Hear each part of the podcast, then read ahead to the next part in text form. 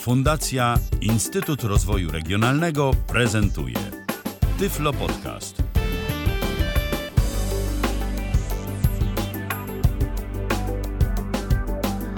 Dzień dobry, dzień dobry. Troszkę tak się nam y, zrobiło refleksyjnie w Tyflo Radiu, a tymczasem y, Tyflo Przegląd jak co tydzień.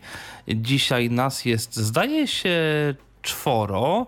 Jest Paulina Gajoch, Michał y, Dziwisz, Mikołaj Hołysz. I ja, czyli ten, kto będzie wskazywał palcem, kto co będzie mówił, czyli Tomek Bilecki.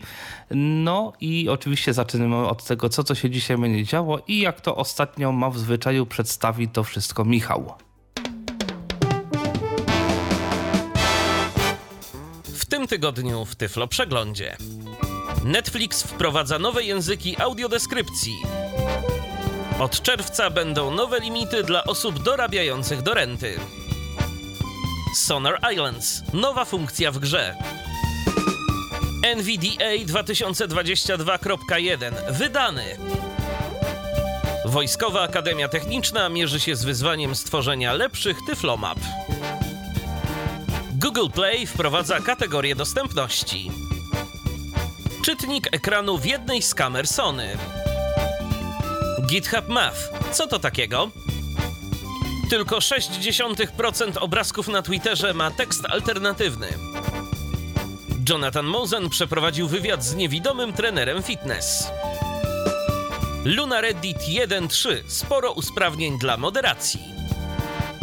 Voiceback gra, w której wcielamy się w rolę użytkownika screenreadera. Christopher Toth pracuje nad aplikacją do rozpoznawania kodów kreskowych. Estończycy tworzą audiodeskrypcję do teledysków. Przywrócenie oczu do życia po śmierci. Wrażenia Pauliny z zakupów na Shopee. Pip, pip, pip, pip. Ekran dotykowy czy fizyczne przyciski? Co lepsze, nie tylko dla niewidomych. Suwak powiadomień w świecie Androida nabiera popularności. YouTube Drive. Ciekawa koncepcja przechowywania plików. M-Obywatel 2.0. Czego możemy się spodziewać? Google zadecydowało za użytkowników. Z Total Commandera na Androidzie zniknęła bardzo ważna funkcja. Wszystko to, a pewnie jeszcze więcej już za chwilę. Zaczynamy! Zaczynamy i oczywiście możecie do nas Państwo dzwonić. Yy, możecie pisać. Wszystko podane jest na stronie kontakt.tyflopodcast.net. No to, żeby już nie przedłużać, zaczynamy i zaczynamy od y, Netflixa, który wprowadza audiodeskrypcję w kolejnych językach. Mikołaju. Tak, i tak naprawdę niestety niewiele wiemy, bo ogłoszenie oczywiście prasowe y, Netflixa się pojawiło z okazji Światowego Dnia Dostępności, że ta audiodeskrypcja no, się pojawi, że w ciągu najbliższych kilku, miesiąc, kilku miesięcy, a i bodajże do końca 2023 roku y, będzie to gdzieś tam sukcesywnie wprowadzane. Y, ma się temat tyczyć y, tak zwanych Netflix Originals, czyli produkcji tworzonych no, albo bezpośrednio przez Netflixa, albo na zlecenie Netflixa i dostępnych, jeżeli nie tylko, to przynajmniej głównie na Netflixie w większości przypadków właśnie tylko na Netflixie. Yy, no, czyli to jest takie słynne seriale, o których się mówi, że są na Netflixie w tych czasach, no to, to są właśnie najczęściej e, Netflix Originals. Mm, bo do tej pory e, w dokumencie Guidelines for Audio Description, czyli wytyczne dla audiodeskrypcji Netflixa, który jest dostępny publicznie, E, było powiedziane, że na skrypcji to się robi w głównym języku, w którym powstaje serial. Czyli jeżeli serial powstaje jakby, jeżeli głównym językiem serialu jest na przykład angielski, to deskrypcja jest po angielsku i po raczej żadnemu innemu. Jeżeli głównym językiem serialu lub filmu jest polski, e, no to deskrypcja jest po polsku i wtedy jej na przykład nie ma po angielsku.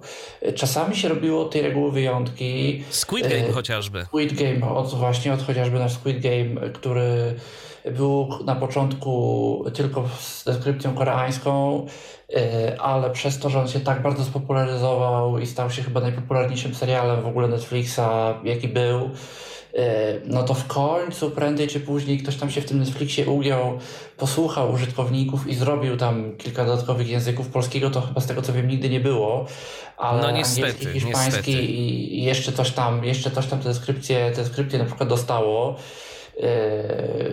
No i teraz właśnie ma się to zmienić. Problem niestety jest taki, że nie wiemy za bardzo jakie języki. E, mówi się o hiszpańskim, francuskim, portugalskim, koreańskim, e, że te na pewno, ale ma być tego więcej. E, jakieś ogłoszenia mówią o 10 dodatkowych językach, jakieś widziałem wzmianki o 20, niedodatkowych 20. Mm, więc tak naprawdę ciężko powiedzieć, czy to będą wszystkie takie same języki dla wszystkich tych seriali? Czy część seriali będzie dostawała takie języki, a część inne? Czy to będzie kwestia nowych produkcji, czy to będzie kwestia produkcji obecnych? Yy, tak naprawdę niewiele wiemy. Nie wiemy też, czy język polski y, będzie jakby wliczony w to, w tę listę, bo, bo mówię, pełnej listy nie mamy i nie wiemy nawet, czy ta pełna lista będzie się zmieniać y, z serialu na serial. Y, Netflix Polska też tweetował o, o fakcie, o tym fakcie, że że, że, że, że, że, yy, że audiodeskrypcja będzie y, w wielu nowych językach, ale nie uściślono na profilu Netflix Polska, czy temat dotyczy yy, języka polskiego, czy nie. Y, no więc tak naprawdę myślę, że poczekamy, zobaczymy.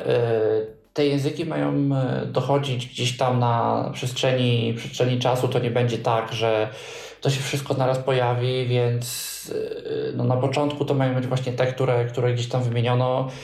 No co będzie dalej, to myślę, że się, że się okaże, ale no dobrze, dobrze o tyle, że Netflix zrezygnował już z tej polityki y, jeden serial, jeden język, jeden film, jeden język i ja nadal liczę, że chociażby taki Wiedźmin, no, no dostanie kiedyś tę polską deskrypcję, bo tutaj to już by naprawdę wypadało żeby, żeby się ona jakby pojawiła. Swoją drogą, tak a propos napisów e, i e, audiodeskrypcji i tego wszystkiego, co oferuje e, Netflix, to bardzo spodobał mi się tytuł w wirtualnych mediach, które też o tym postanowiły napisać, tylko mam wrażenie, że za to wziął się ktoś, kto od dostępności pojęcia nie miał zupełnie i wyszedł z tego bardzo zabawny tytuł. Jak dobrze pamiętam, to on brzmiał Netflix chce pomóc niedosłyszącym czy niesłyszącym autodeskrypcja w 10 nowych językach. Co, tu zostało wymieszane absolutnie wszystko. Nie wiem, czy ja kiedykolwiek mówiłem o tym na antenie, ale została mi podesłana y, bodajże przez jedną z słuchaczek, tutaj pozdrawiamy, y, taka informacja w pewnym momencie, fragment z pomocy y, do HBO Maxa polskiej, gdzie było opisane w dokumentacji, jak zmniejszyć i zwiększyć czcionkę audiodeskrypcji, która ma pomagać osobom niesłyszącym. Fantastycznie. Więc y, tak, to jest bardzo częsty problem. Y, to samo na przykład w zeszłym tygodniu mieliśmy tutaj e, informacje o nowościach, które firma Apple wprowadziła i o y, funkcji wykrywania drzwi, która ma się w iOSie pojawić. Y, ja oczywiście, no, moim głównym źródłem tych informacji był anglojęzyczny y, artykuł prasowy wydany przez Apple bezpośrednio, bo ja staram się zawsze no, z pierwotnego źródła informacje brać. No, szkoda tylko tych, którzy języka angielskiego nie znają, a nas nie słuchają, bo chociażby polski portal spidersweb.pl też podał tego newsa, ale podał go tam z kilkoma błędami. Od chociażby e, było wspomniane, że e, ta nowość ma się pojawić w aplikacji miarka, a nie w aplikacji magnifier. Nie wiem, jak ona się w polsku nazywa, lupa, powiększalnik, coś takiego. Ale na pewno nie jest to aplikacja miarka, która jest jakby zupełnie inną, zupełnie inną aplikacją. Więc no niestety ja zawsze na polskie źródła newsowe Y, patrzę z bardzo dużym przymrużeniem oka, yy, zwłaszcza jeżeli no, Jeżeli to nie jest informacja oryginalnie dokładnie. pochodząca z Polski, bo Polski, zawsze, tak. bo większość y, tych wszystkich portali technologicznych, no po prostu czerpie informacje z innych miejsc. Dokładnie, i no to jest, wrzucają sobie albo to nawet tłumaczą sami, I to jest no bo, telefon. Bo, bo, to, bo to oczywiście, no przecież nie, nie jest tak, że ludzie w Polsce angielskiego nie znają, tylko są pewne niuanse, które po prostu, y, no jak się nie wie o czym się pisze, y, to można można Dokładnie. popełnić błędy. No I no tak, bo jeżeli... podejrzewam, że tego mogło być całkiem sporo przy okazji Global Accessibility Day, bo wszyscy chcieli pisać o dostępności i dobrze, że pisali o dostępności, no tylko żeby jeszcze jakoś tak może trochę merytorycznej konsultacji e, w tej kwestii. Paulino, już ci oddaję głos. Tak, bo jeżeli e, sobie weźmiemy takie słowo autodeskrypcja pod lupę, no to tak, no automatyczne napisy, czyli przetwarzanie przez jakąś sztuczną inteligencję, która będzie robiła napisy i tych napisów będzie więcej, ale super. Tylko nie wiem, no właśnie to chyba jakiś jest głuchy telefon, po prostu jeden portal na innym jakby autor jednego portalu na innym portalu przeczytał, że jest autodeskrypcja, nie sprawdził źródła, też napisał autodeskrypcji. Szczególnie, jakby... że to się może ludziom, którzy nie są świadomi, to y, wydawać gdzieś tam, jak przeczytają to y, w, pierwszej, w pierwszym newsie, a dobra, ktoś się pomylił i zamiast, i pewnie jakaś autokorekta coś zmieniła i zamiast audio powinno być auto.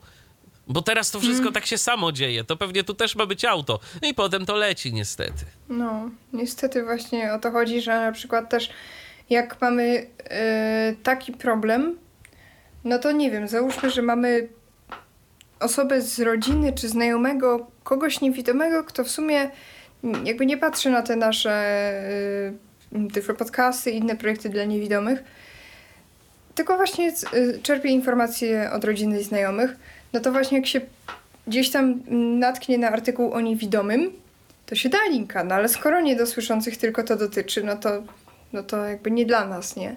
I od razu się po prostu przemyka dalej. I się traci na tym, no ale Inną sprawą jest to, y, co jak zacząłem kiedyś powtarzać po prostu, że projekty dla niewidomych dzielą się na dwie kategorie te, które są fajne i przynoszą jakieś skutki, i te, które są medialne i są robione przez jakieś uniwersytety. Bo co ja widzę, mainstreamowe media piszące o niewidomych, to ja widzę, Politechnika hmm, hmm, hmm, stworzyła projekt milion e, pięćsetnej mówiącej laski dla niewidomych, która będzie wykrywać przeszkody i informować o tym wibracją. E, I to jest w ogóle rewolucyjne i nigdy wcześniej takiego czegoś nie było i super. E, od jutra niewidomi staną się po prostu owidzą. Prawie, tak? że widzący, tak. Dokładnie. Czy ja przecież nawet jako dziecko małe e, brałem udział w testach jakiegoś projektu, co w ogóle chory pomysł był, jakiś skanowanie nut i robienie z tego jakiejś gry dla dzieci, to w ogóle na początku projekt miał być odpowiednikiem Goodwilla, y, czyli no czymś, co faktycznie mogłoby mieć sens. Potem stał się z tego jakiś dziwny projekt dla dzieci, y, co ja z tej perspektywy uważam, że kompletnie nie ma sensu. Od chociażby obsługa tej aplikacji polegała na tym, że po aplikacji poruszaliśmy się myszką, najeżdżaliśmy na ikonę i jak najechaliśmy na tę ikonę, to nam powiedziało, co to jest.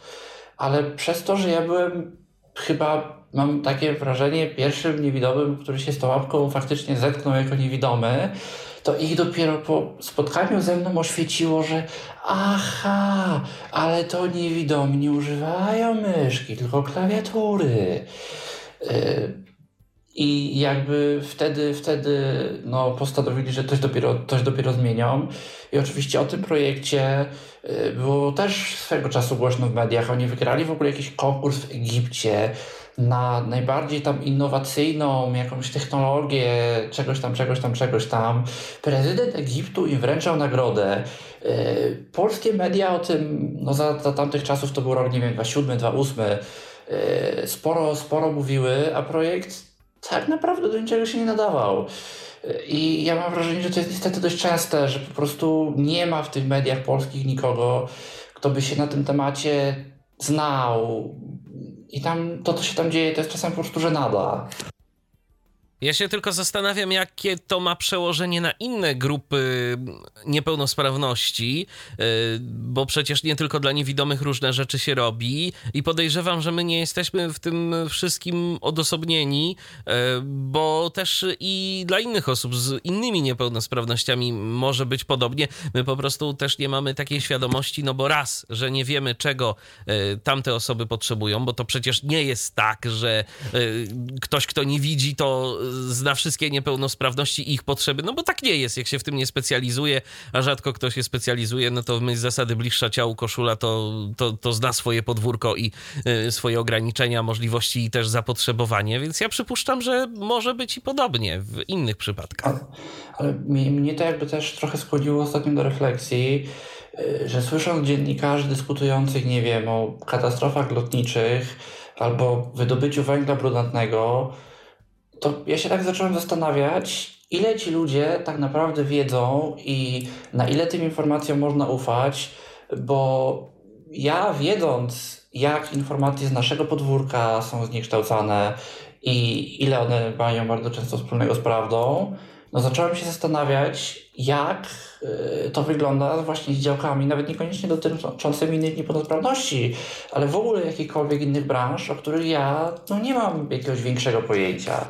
To, to, też jeszcze, to też jeszcze zależy, bo słuchajcie, mamy tak zwanych media workerów i to są ludzie y, w dzisiejszych czasach rzeczywiście tacy, którzy po prostu zajmują się produkowaniem na y, kilometry różnych artykułów, żeby to się klikało i tak dalej, a dziennikarz jednak no, ma to do siebie i taka jest y, no, jakaś tam powiedzmy etyka tego zawodu i tak y, i sztuka dziennikarska, że dziennikarz nie musi się na wszystkim oczywiście znać. Są, są dziennikarze, którzy się przecież specjalizują w różnych rzeczach.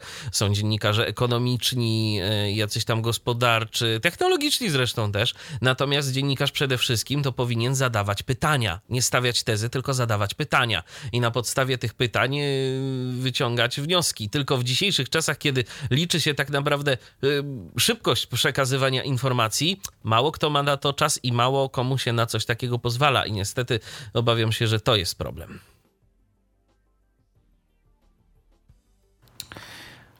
Mm, to co? Mm, przechodzimy dalej do, do newsów następnych. Hmm, chyba tak, będziemy trochę mniej technologicznie, ale za to kilka takich rzeczowych, ścisłych informacji związanych z rentą, bo od czerwca mm, są nowe limity dorabiania, zresztą jak co kwartał te nowe limity są, a jakie to już wie Paulina. No tak, ten news w przeciwieństwie do poprzedniego raczej nie, nie będzie skłaniał do refleksji i będzie tylko podaniem suchych faktów, bo tu większej filozofii nie ma. Otóż w związku ze zmianami yy, przeciętnego wynagrodzenia. Właśnie jak co kwartał zmieniają nam się limity i 70% przeciętnego miesięcznego wynagrodzenia e, ogłoszono za pierwszy kwartał 2022 roku e, będzie wynosiło, znaczy no, wynosi 4364 zł i 70 groszy E, a więc przychody powyżej tej kwoty wpłyną na zmniejszenie emerytury lub renty e, w tym systemie złotówka do złotówki. Natomiast 130% e, tego przeciętnego miesięcznego wynagrodzenia będzie wynosiło 8105 zł i 80 groszy. I wiadomo, jeżeli będziemy otrzymywali więc, większe wynagrodzenie, no to już nasza e, emerytura czy też renta zostanie zawieszona. I też warto pamiętać, że od tego roku renta socjalna również e, funkcjonalnie funkcjonuje w taki sposób, że jest powyżej tych 70% e, no nie jest zawieszana całkowicie. Nie jest zawieszana całkowicie, tylko częściowo. No, tak jest tak jak w przypadku pozostałych, także obie te kwoty zaczynają, przynajmniej dla tych, którzy zarabiają takie pieniądze, zaczynają mieć znaczenie. I znowu powita nas technologia, tym razem gry Sonar Islands. Na temat tej gry już mówiliśmy w Tyflo Przeglądzie i doszły nowości. Tak, doszła konkretnie jedna nowość, a właściwie to nawet jeszcze nie do końca wiadomo, czy ona e, już jest obecna, bo ja w Sonar Islands e, nie gram, natomiast wiem, że na koniec e, maja ta nowość jest przewidywana, mianowicie takie wydarzenia tak zwane czasowe, czyli coś, co będzie się na tych wyspach odbywało co jakiś czas i prawdopodobnie też będzie można, przynajmniej tak to zrozumiałem i z tego wnioskuję, że będzie można można jakoś tam się w tym również ścigać, będzie można w tym rywalizować.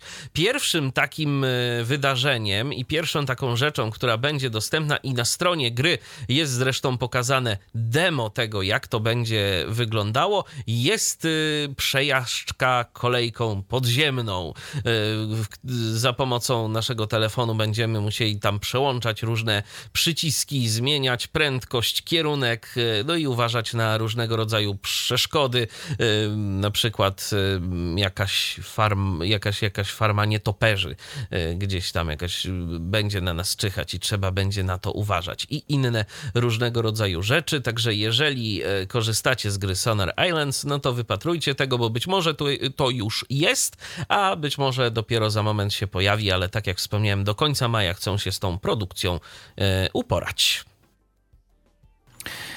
NVDA co jakiś czas pojawia się nowa wersja, no i teraz też pojawiła się wersja 2022.1.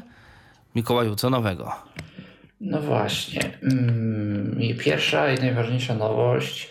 Tak naprawdę my już wspominaliśmy o tej wersji przy y, którejś z bet, ale jakby przypomnijmy, pierwsza i najważniejsza nowość. Znowu przestają działać dodatki. Znowu to samo, znowu musimy sobie te dodatki poaktualizować, znowu musimy liczyć na to, że kiedyś, prędzej czy później pojawią się wersje, które będą kompatybilne, co wcale nie jest takie oczywiste. Yy, dziś się podobno pokazała wersja nowa od Code Factory wokalizerów yy, kompatybilna. Yy, mimo, że na stronie jest napisane, że jest stara i nie jest kompatybilna, to jak się pobierze, to podobno jest nowa i jest kompatybilna. Ja nie wiem, ja nie używam, nie posiadam nawet licencji, ale jeżeli ktoś używa i taką posiada, to podobno jest dostępna nowa wersja. Okazuje się, że w niektórych dodatkach to tak naprawdę Żadnej aktualizacji nie potrzeba, ale jeżeli NVDA nie ma adnotacji, że dany dodatek był testowany z wersją 2022.1, to go nie przyjmie. W związku z czym zaczęły się pojawiać nawet jakieś dodatki e, stworzone przez bodajże hiszpańskojęzyczną społeczność e, NVDA, które e, zwiększają nam wersję w tak zwanym manifestie, czyli w informacjach o dodatku wersję, z którą ten dodatek ma teoretycznie działać do tej najnowszej 2022.1. E, no i wtedy jest duża szansa, że mimo, że ten dodatek no, nie był aktualizowany do tej wersji, to jednak będzie działał. No czasami oczywiście nie, bo jeżeli ten dodatek faktycznie korzystał z jakiegokolwiek mechanizmu, który w tej wersji już nie jest obecny, Y, no to wiadomo, że będzie się sypał, ale nadal jest szansa, że chociaż w jakiejś części y, będziemy go, go mogli użyć. Y, no, czy to jest fajne? Coraz więcej się zaczyna na ten temat pojawiać dyskusji, że co roku takie aktualizacje wymuszające gdzieś tam zmiany dodatków, wymuszające na deweloperach ciągle, ciągle, ciągle podążanie gdzieś tam za modą, podążanie za trendem i podążanie za tym, co robi NVDA, to nie jest najlepszy pomysł. No ale mamy co mamy i niestety mm, musimy się z tym w ten czy inny sposób y, liczyć. Ale co w tym y, wydaniu nowego, z czego możemy być zadowoleni? Mm, mamy wsparcie y, domyślnie włączone dla UIA, dla najnowszych wersji programu Microsoft Office Uwaga, tylko i wyłącznie na systemie Windows 11, czyli tutaj się zaczyna no, pierwsza nowość w NVDA, która dotyczy tylko i wyłącznie systemów Windows 11. Y, I y, co to wsparcie nam daje? To wsparcie daje nam y, nie mniej, nie więcej to, że Office działa z NVDA zdecydowanie szybciej, jest zdecydowanie responsywniejszy i można z niego sobie wygodniej korzystać, zwłaszcza na przykład w jakichś dużych dokumentach Worda to to UIA faktycznie, faktycznie pomagało, bo ono do niedawna było gdzieś tam bardzo głęboko w zaawansowanych opcjach schowane. No teraz dla tych odpowiednich wersji będzie ono nam się samo włączało. Mm. Ponadto mamy poprawki do y, sterowników dla monitorów brailleowskich firmy Seka, Pappenmeyer oraz nowych monitorów brailleowskich zgodnych ze standardem HID Braille, no czyli w tym momencie hum, HumanWare, w tym momencie APH. Mm, mamy jeszcze poprawki dla aplikacji Windows 11, takich jak na przykład kalkulator, terminal czy panel emoji. Yy, poprawiono również yy, syntezator mowy SpeakNG, zaktualizowano go do nowej wersji. Yy, po, zaktualizowano również bibliotekę LibLouis odpowiedzialną za wyświetlanie i wprowadzanie Braille'a i w niej pojawiły się nowe tablice dla języków japońskiego, niemieckiego i katalońskiego. To są najważniejsze aktualizacje i najważniejsze nowości, które się w NVDA pojawiły. Oczywiście, jeżeli wejdziemy sobie w menu pomoc, tam znajdziemy pełną listę zmian, gdzie każdy jeden poprawiony błąd, każda zmiana deweloperska, każda jedna nowa funkcja jest szczegółowo opisana z odnośnikami nawet do portalu GitHub, gdzie mm, dokumentuje się wszystkie y, no, elementy, że tak powiem, nad którymi Mm, pracuje się wszystkie błędy, wszystkie poprawki, y, więc jeżeli ktoś jest ciekawy, jakie kolejne nowości się pojawiły, to odsyłam do tego właśnie materiału. A ja zaglądam teraz na Facebooka, bo tutaj mamy dwie wypowiedzi od naszego słuchacza Łukasza. E, takie e, gorzkie słowa a propos technologii dla osób e, z niepełnosprawnościami, bo Łukasz napisał tak. Nie, nieważni są odbiorcy programów, ważne jest, żeby dotacja się zgadzała. I druga wypowiedź od Łukasza. Tworzenie technologii dla niepełnosprawnych to jest dobry sposób na robienie kasy na dotacjach, dlatego często Często są to buble, które rzadko kiedy są konsultowane. Najważniejsze, żeby dotacja wpłynęła. To znaczy, na pewno y, coś w tym jest, bo to jak zawsze mówią, że to prawda leży po środku i, i coś w tym z pewnością też jest, ale należy pamiętać też o drugiej stronie tego medalu, mianowicie o tym, że osób, y, no chociażby niewidomych, to też znowu nie ma aż tak wiele, żeby jakąś zaawansowaną technologię zrobić tanio. Yy, I tu się, tu zdecydowanie trzeba też ciąć koszty, żeby i, i, nie można sobie poświęcić yy, tak wiele yy, czasu, energii, no czy zasobów ludzkich chociażby na wyprodukowanie, jeżeli to ma być taka bezpośrednio technologia dla nas, no na wyprodukowanie takiej technologii, którą byśmy jakoś bardzo super przetestowali. A potem niestety kończy się to też tak, że po jakimś czasie no, dana technologia, dane rozwiązanie jest porzucane, bo się okazuje, że biznes nie wypalił. Więc tu... Jest jeszcze jedna no. rzecz. E, bo byłem swego czasu w grupie testerskiej Sync Assistant Move. No to nie jest sprzęt, tylko program, ale myślę, że problem może dotykać niejednego sprzętu dla niewidomych. Otóż w tej grupie były osoby, które się na orientacji, na nawigacji z GPS-em no niemalże wychowało, no wychowały, może to za duże słowo, bo to nie jest jakoś od dawien dawna może. Niemniej od momentu, kiedy te rozwiązania weszły jakkolwiek dedykowane dla niewidomych jeszcze na Symbiana, no to ci ludzie zaczęli tego używać. W związku z powyższym dla beta testerów tej aplikacji nie było rzeczy, że się tak wyrażę, trudnych. Bo byli I przyzwyczajeni wszystko... do tego, że o, to nie takie rzeczy trzeba było kiedyś robić. Dokładnie. W związku z powyższym pamiętam jak dziś, że było wielkie parcie na wprowadzanie nowych funkcji, nie było parcia na no, takie ogarnianie chociażby interfejsu, czyli no, wyglądu aplikacji. Żeby to było przyjazne dla użytkownika. Dokładnie tak. W związku z powyższym aplikacja jak była zaprojektowana w 2000, nie pamiętam czy 9, czy 8, czy którymś tam roku, kiedy nie było chociażby pobierania punktów z internetu, chyba nie było na pewno wyznaczenia tras i różnych takich historii, jakichś tam skrzyżowań, opisów, coś. Y, I nagle się to pojawiło i aplikacja zyskała dziwne różne komunikaty, o których zresztą też mówiliśmy.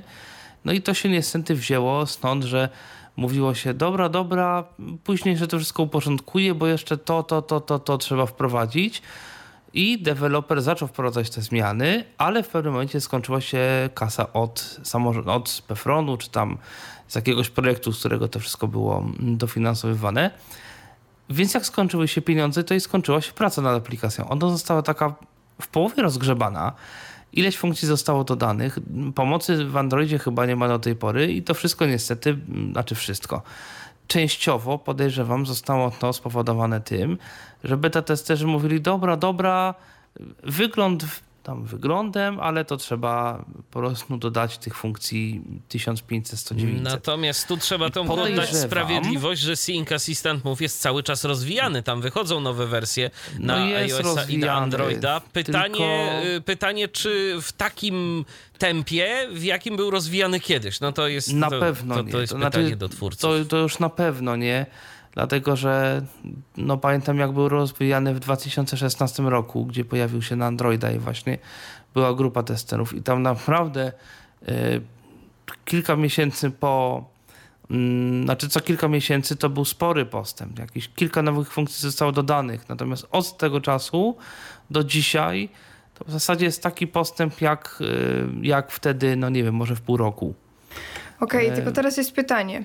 Skoro było wiadomo, że jest to finansowane i w pewnym czasie są pieniądze, a w pewnym czasie ich nie będzie, to czy wolimy mieć aplikację w zasadzie jak każdą inną, bez niczego wyróżniającego się, ale z super hiper wyglądem, czy aplikację, do której trzeba się przyzwyczaić, ale która ma pewne rzeczy, które są przydatne. Bo Wiesz, jakby... to nawet nie chodzi o super hiper wygląd, tylko tu chodzi o to, żeby ta aplikacja była możliwa do mm, skorzystania jakby przez użytkowników, którzy nie są geekami yy, i nie wymaga szkolenia z używania tej aplikacji, bo teraz jest tak naprawdę tak, że mało kto, nawet z osób, które dobrze ogarniają smartfony, będzie w stanie pobrać sobie Sync Assistant Move i zacząć go od tak po prostu używać.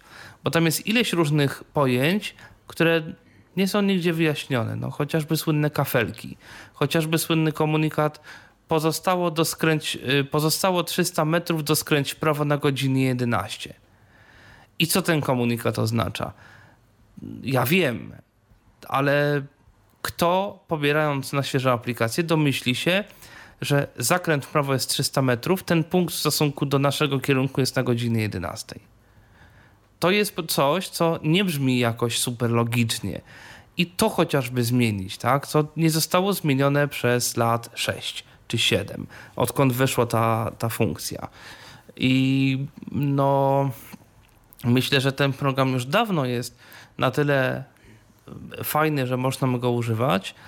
No tylko, że z jakichś tam różnych przyczyn nie zostało dodane właśnie chociażby mm, no, coś takiego, żeby taki zwykły, przeciętny człowiek mm, niewidomy mógł sobie pobrać tę aplikację Ale i po prostu używać. Problem tłumaczenia. To nie jest problem dewelopera.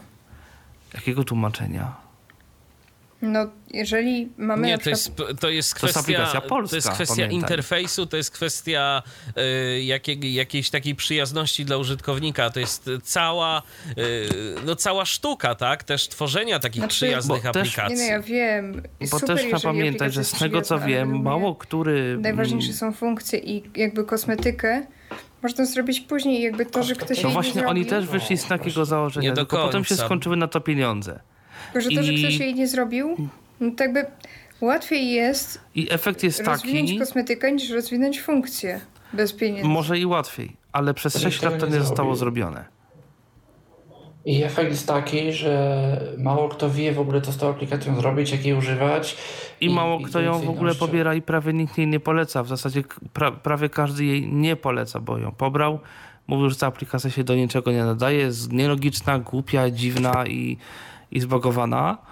E, pamiętam, jak szkoliłem różne osoby z e, nawigacji, to były często osoby, no co nie dziwne, mało, znaczy raczej jeżeli ktoś idzie na szkolenie z GPS-a czy ze używania smartfona, to raczej nie czuje się na tyle dobrze w temacie, żeby sobie to samemu zrobić. Więc tam przychodziły osoby, które się nie bardzo znają i jak pokazywałem Smink Assistant Move, to było e, ale coś innego to jest.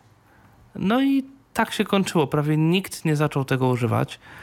E, no i efekt jest taki, że no niestety aplikacja, która mogłaby być używana przez bardzo wiele osób, jest praktycznie nieznana. To znaczy, nawet jeżeli jest znana, to tak negatywnie, że tego nie instalujcie. E, I to naprawdę sporo osób, myślę, myślę tak ma. Mimo tego, że aplikacja naprawdę ma sporo różnych fajnych funkcji i niestety to mnie też trochę nauczyło, że bardzo ważne w projektowaniu aplikacji jest to, żeby aplikacja była intuicyjna. Tak? Nie chodzi, żeby to wyglądało super albo miało jakieś dźwięki ekstra, tylko po prostu, żeby była intuicyjna w używaniu, oprócz tego, że jest funkcjonalna. Bo też my te, I te dwa warunki te muszą lat... zostać spełnione i mało kto te warunki spełnia.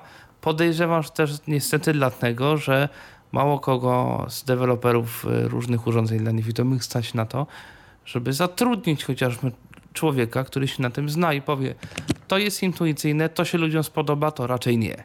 I też mam wrażenie, że mało jest ludzi, którzy w ogóle wiedzą, jak robić intuicyjny interfejs użytkowników dla niewidomych. Prawda. Bo przez jakby designera interfejsów to ja rozumiem niestety człowieka, który wie, że w tym miejscu powinno się użyć czerwonego, bo na to reaguje wzrok ludzki tak i tak dalej. A są takie kwestie, jak chociażby, nie wiem, gdzie dźwięki, gdzie mowa, gdzie użyć, powiedzmy, w przypadku tych urządzeń dla niewidomych, gdzie lepiej mieć na przykład osobny przycisk, gdzie lepiej mieć menu. E, no i potem mamy takie potworki w rodzaju ikona, którego ja ostatnio widziałem, zwanego także Braille Plusem, który był pięknym notatnikiem brailleowskim. Naprawdę idea, pomysł to tam był po prostu cudowny. Ja bardzo żałuję, że w dzisiejszych czasach nie ma takich urządzeń. Tak, bo to było super. Ale intuicyjność jego interfejsu. No żadna. O, żadna, żadna, bo tam, bo tam, były, tam była, Mikołaju, dobrze pamiętam, klawiatura taka jak w telefonie i po prostu wciskało się odpowiednie kombinacje tych cyferek, żeby to uruchomić y, jakąś konkretną funkcję. Nie dość, że klawiatura jak w telefonie, y, jeden przycisk OK, drugi przycisk Enter, y, do tego jak się urządzenie obróci poziomo, klawiatura brailleowska, jakby, wiesz, masz Urządzenie obrócone pionowo, klawiatura jak w telefonie, ale na prawej krawędzi spacja, na lewej krawędzi sześć przycisków brailleowskich, obracamy urządzenie poziomo i możemy z niego korzystać jakby z drugiej klawiatury, jako z klawiatury brailleowskiej. I teraz ja coś... I, i, teraz, I teraz ja wam coś powiem. Y, ja się nawet y, zastanawiałem przez chwilę, y, to było w 2000 bodajże ósmym czy siódmym roku, kiedy ten ikon y, wchodził do Polski, y, do Polski właśnie, wyprzedzam swoją własną myśl, y, kiedy ten ikon był popularny i był prezentowany, czy nie warto by było go zlokalizować właśnie na język polski, czy nie wejść we współpracę? Pamiętam, jak z... o tym jeszcze rozmawialiśmy tak, na tym toku. Bo to kiedyś, było, kiedyś bo to było, temu. Bo to było dla mnie super urządzenie, jak ja słuchałem tego podcastu i powie, bo tam było ileś tych prezentacji na e, Blind Kulteku. E, I powiem szczerze, ja wtedy nawet w ogóle, zobaczcie jak to się zmieniła, zmieniła optyka nasza, jak nas te urządzenia współczesne jednak trochę rozleniwiły, bo ja wtedy w życiu nie pomyślałem, że to jest trudne, że to jest jakieś nielogiczne, że to jest ciężkie. Ja myślałem wtedy tak, no dobra, no to się trzeba po prostu tych skrótów nauczyć. I już, bo miałem wcześniej na przykład notatnik brajlowski, który też ode mnie wymagał tego, żeby się nauczyć skrótów. I dla mnie to było normalne. Y, w ogóle nie zastanawiałem się nad tym, że, że to może być problem. W dzisiejszych ja czasach. Też o tym mówię. W dzisiejszych czasach to jest. W dzisiejszych Tylko... czasach to jest jednak inaczej. Wiesz, ale nawet w dzisiejszych czasach, no chyba też nie o to chodzi, no bo my powiedzmy jeszcze się wychowaliśmy czy nie wiem, czy wychowaliśmy, to jest dobre słowo, ale no, pamiętam jeszcze czasy, gdy DOS był w jakimś tam powszechnym użytku. Oczywiście. DOS to były komendy, tylko i wyłącznie. I okej, okay, tylko ile wtedy osób korzystało z komputera? To nie było tak jak dzisiaj, że komputer czy smartfon miał absolutnie każdy, tylko to mimo wszystko trzeba się było tego nauczyć, w związku z czym próg wejścia był znacznie wyższy i używały te osoby tylko, znaczy tego tylko takie osoby, które, no właśnie, dla których to nie było problemem.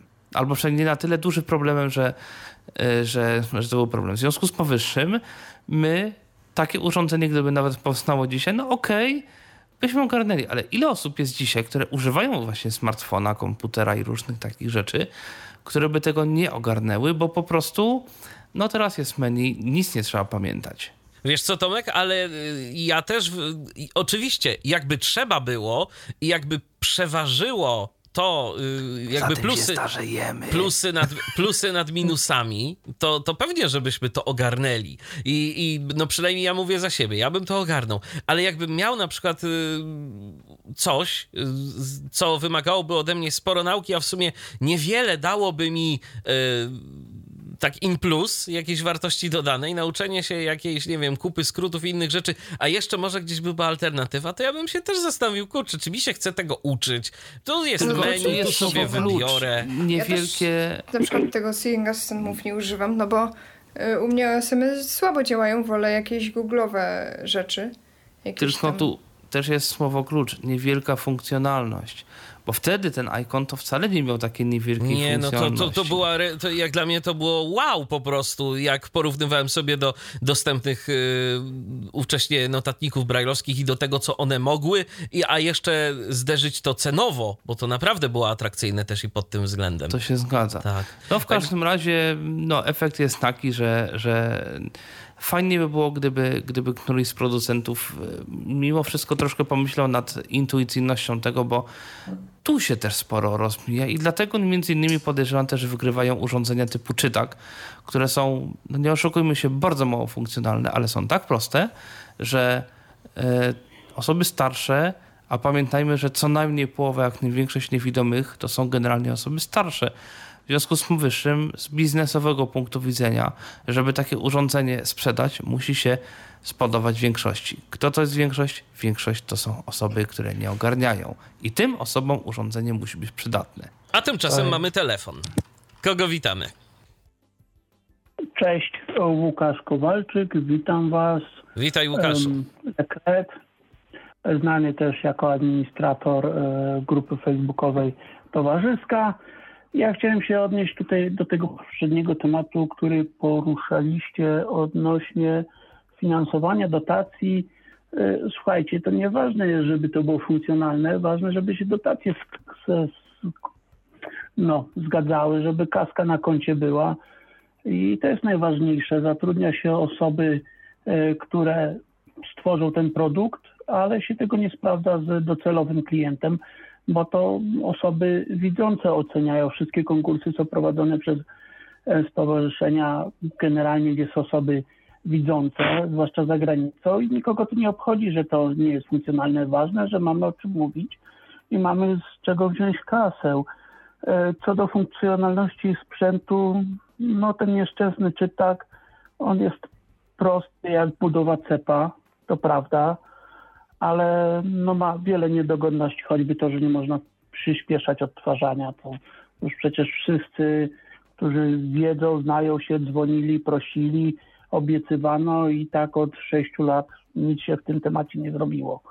Łukaszu, no ja, tylko, ja tylko wejdę w słowo, bo nie do końca jest, ta, nie do, nie do końca jest tak, jak o tym mówisz, i to akurat wiem z pewnego źródła. Nie jestem co prawda upoważniony do rzucania konkretnymi nazwiskami, e, natomiast wiem, że przynajmniej w Polsce w komisjach e, i do komisji, które są e, gdzieś tam powiedzmy przy przyznawaniu publicznych środków w, i oceniają sensowność nawet jakiegoś rozwiązania dla osób z niepełnosprawnościami, są na pewno, wiem o jednej osobie co najmniej, która jest osobą niewidomą i jest y, y, tak zwanym ekspertem.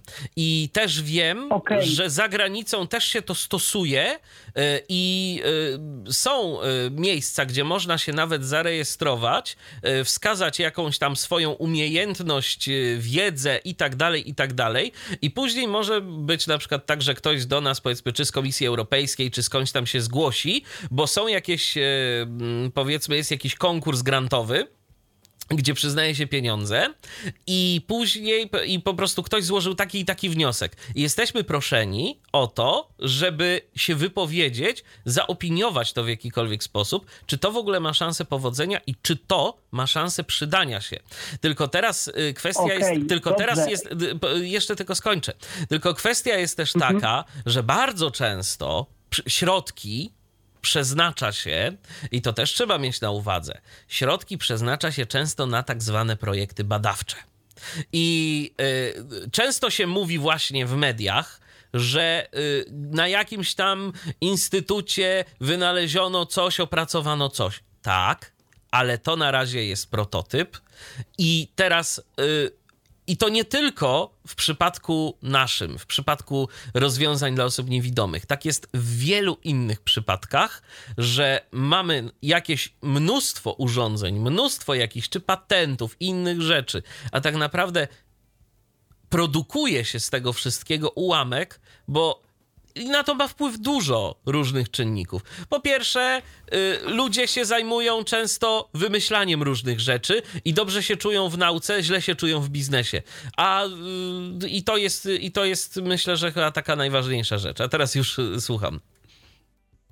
Dobrze, e, okej, okay, ja się z to zgodzę, tylko powiedz mi w takim razie, dlaczego do mm, produkcji najczęściej trafiają produkty, które są no powiedzmy sobie częstokroć bublami i pozostawiają wiele do czynienia, a te wartościowe są odkładane na półkę, tak? A znasz historię wartościowego produktu, który został odłożony na półkę, tak?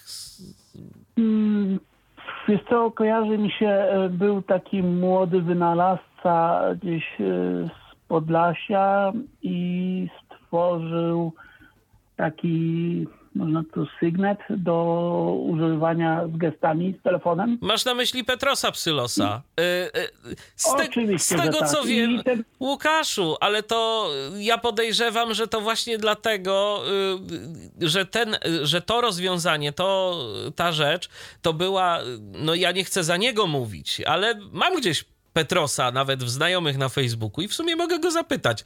Y, jak nie zapomnę, to, to, to, zapytam, y, dlaczego y, to urządzenie nie zostało wprowadzone do produkcji. Ja mam podejrzenie takie, że Petros jest na chwilę obecną na razie na tym etapie nauki, wymyślania, opracowywania różnych rzeczy i on w tym momencie jest zupełnie już na innym etapie swojej drogi, bo z tego co wiem, to on się teraz zajmuje jakąś sztuczną inteligencją, sieciami neuronowymi. To on sobie gdzieś tam wymyślił i on poszedł dalej i jego w tym momencie to już w ogóle y, mam wrażenie, że ta technologia dla osób niewidomych to już tak, to już wyszło y, z, ze spektrum jego zainteresowań. On teraz zajmuje się zupełnie czym innym.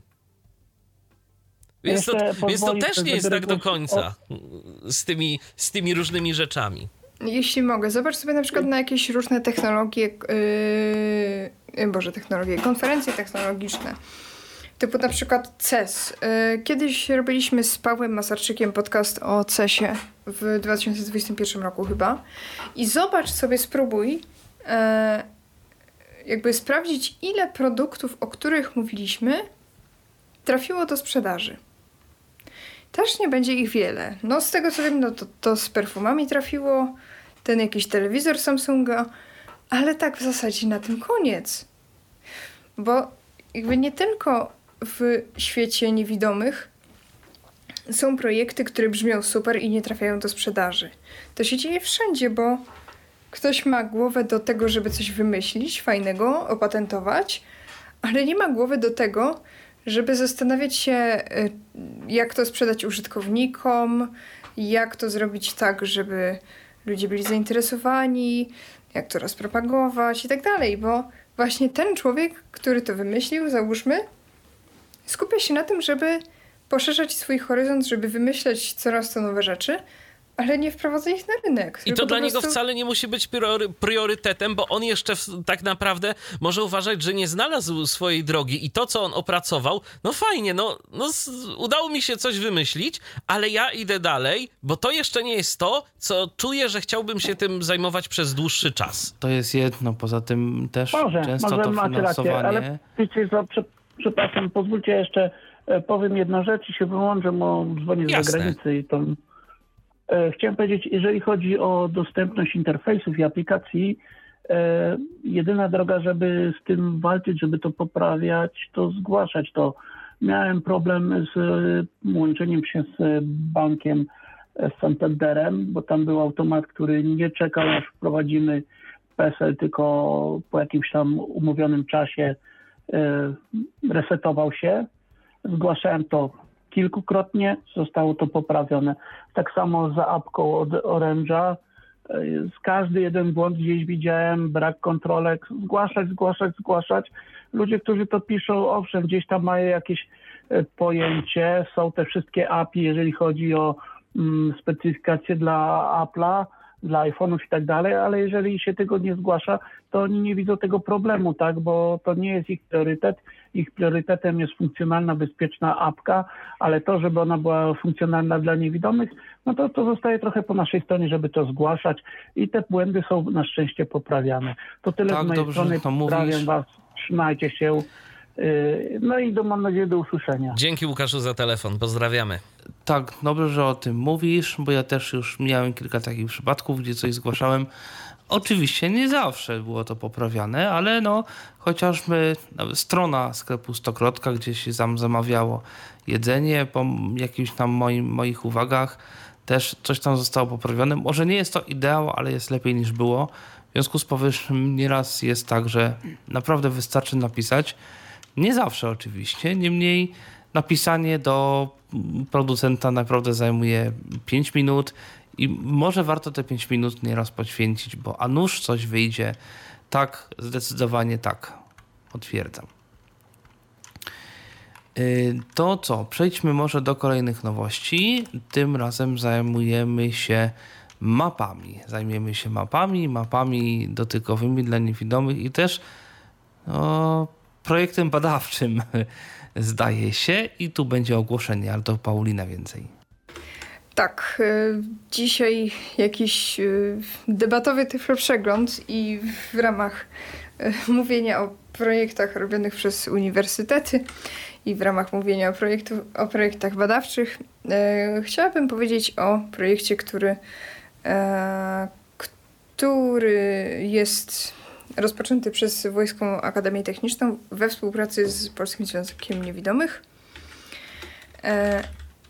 I Cóż, yy, nawet jeżeli ten projekt nic nam nie przyniesie, no to przynajmniej dla, dla osób, które zostaną przebadane na sześciu sesjach w Warszawie yy, w oddziale Związku Niewidomych, yy, będą płatne te sesje, mm, więc jeżeli, jeżeli nic z tego nie wyjdzie, to przynajmniej taki będzie profit. Natomiast E, tak, pierwsza sesja jest zaplanowana na e, czerwiec-lipiec e, tego roku. Generalnie projekt ma się odbyć w przeciągu tego i przyszłego roku. I cytując ogłoszenie, Państwa zadaniem będzie ocena proponowanych rozwiązań tyflograficznych w trakcie sesji badawczych. I tutaj co będziemy oceniać? Zestawy znaków dotykowych i graficznych dla tyflomap w różnych skalach, e, tyflomap przygotowanych w różnych technikach druku, atlasów wybranych parków zaprojektowanych w określonych stylach. E, no i pozyskany materiał posłuży do celów naukowych, e, zanonimizowany. Kryteria wiek od 15 do 65 lat, dysfunkcja narządu wzroku, czyli szukają osób niewidomych i, słabo, i osób słabowidzących. I taka osoba musi korzystać z materiałów brajlowskich i tyflograficznych, czyli dotykowe mapy i plany, rysunki wypukłe. E, aby wziąć udział w projekcie, należy mm, wypełnić formularz zgłoszeniowy. To jest, e, to zaproszenie jest w aktualnościach PZN-u, mniej więcej na samej górze. Projekt nazywa się Rzeczy dla ludzi. Tam jest, formula, tam jest link do formularza na Google Docsie, no i jakby badacze skontaktują się z wybranymi osobami mailowo lub telefonicznie. E, no, także zapraszamy na, e, na badania.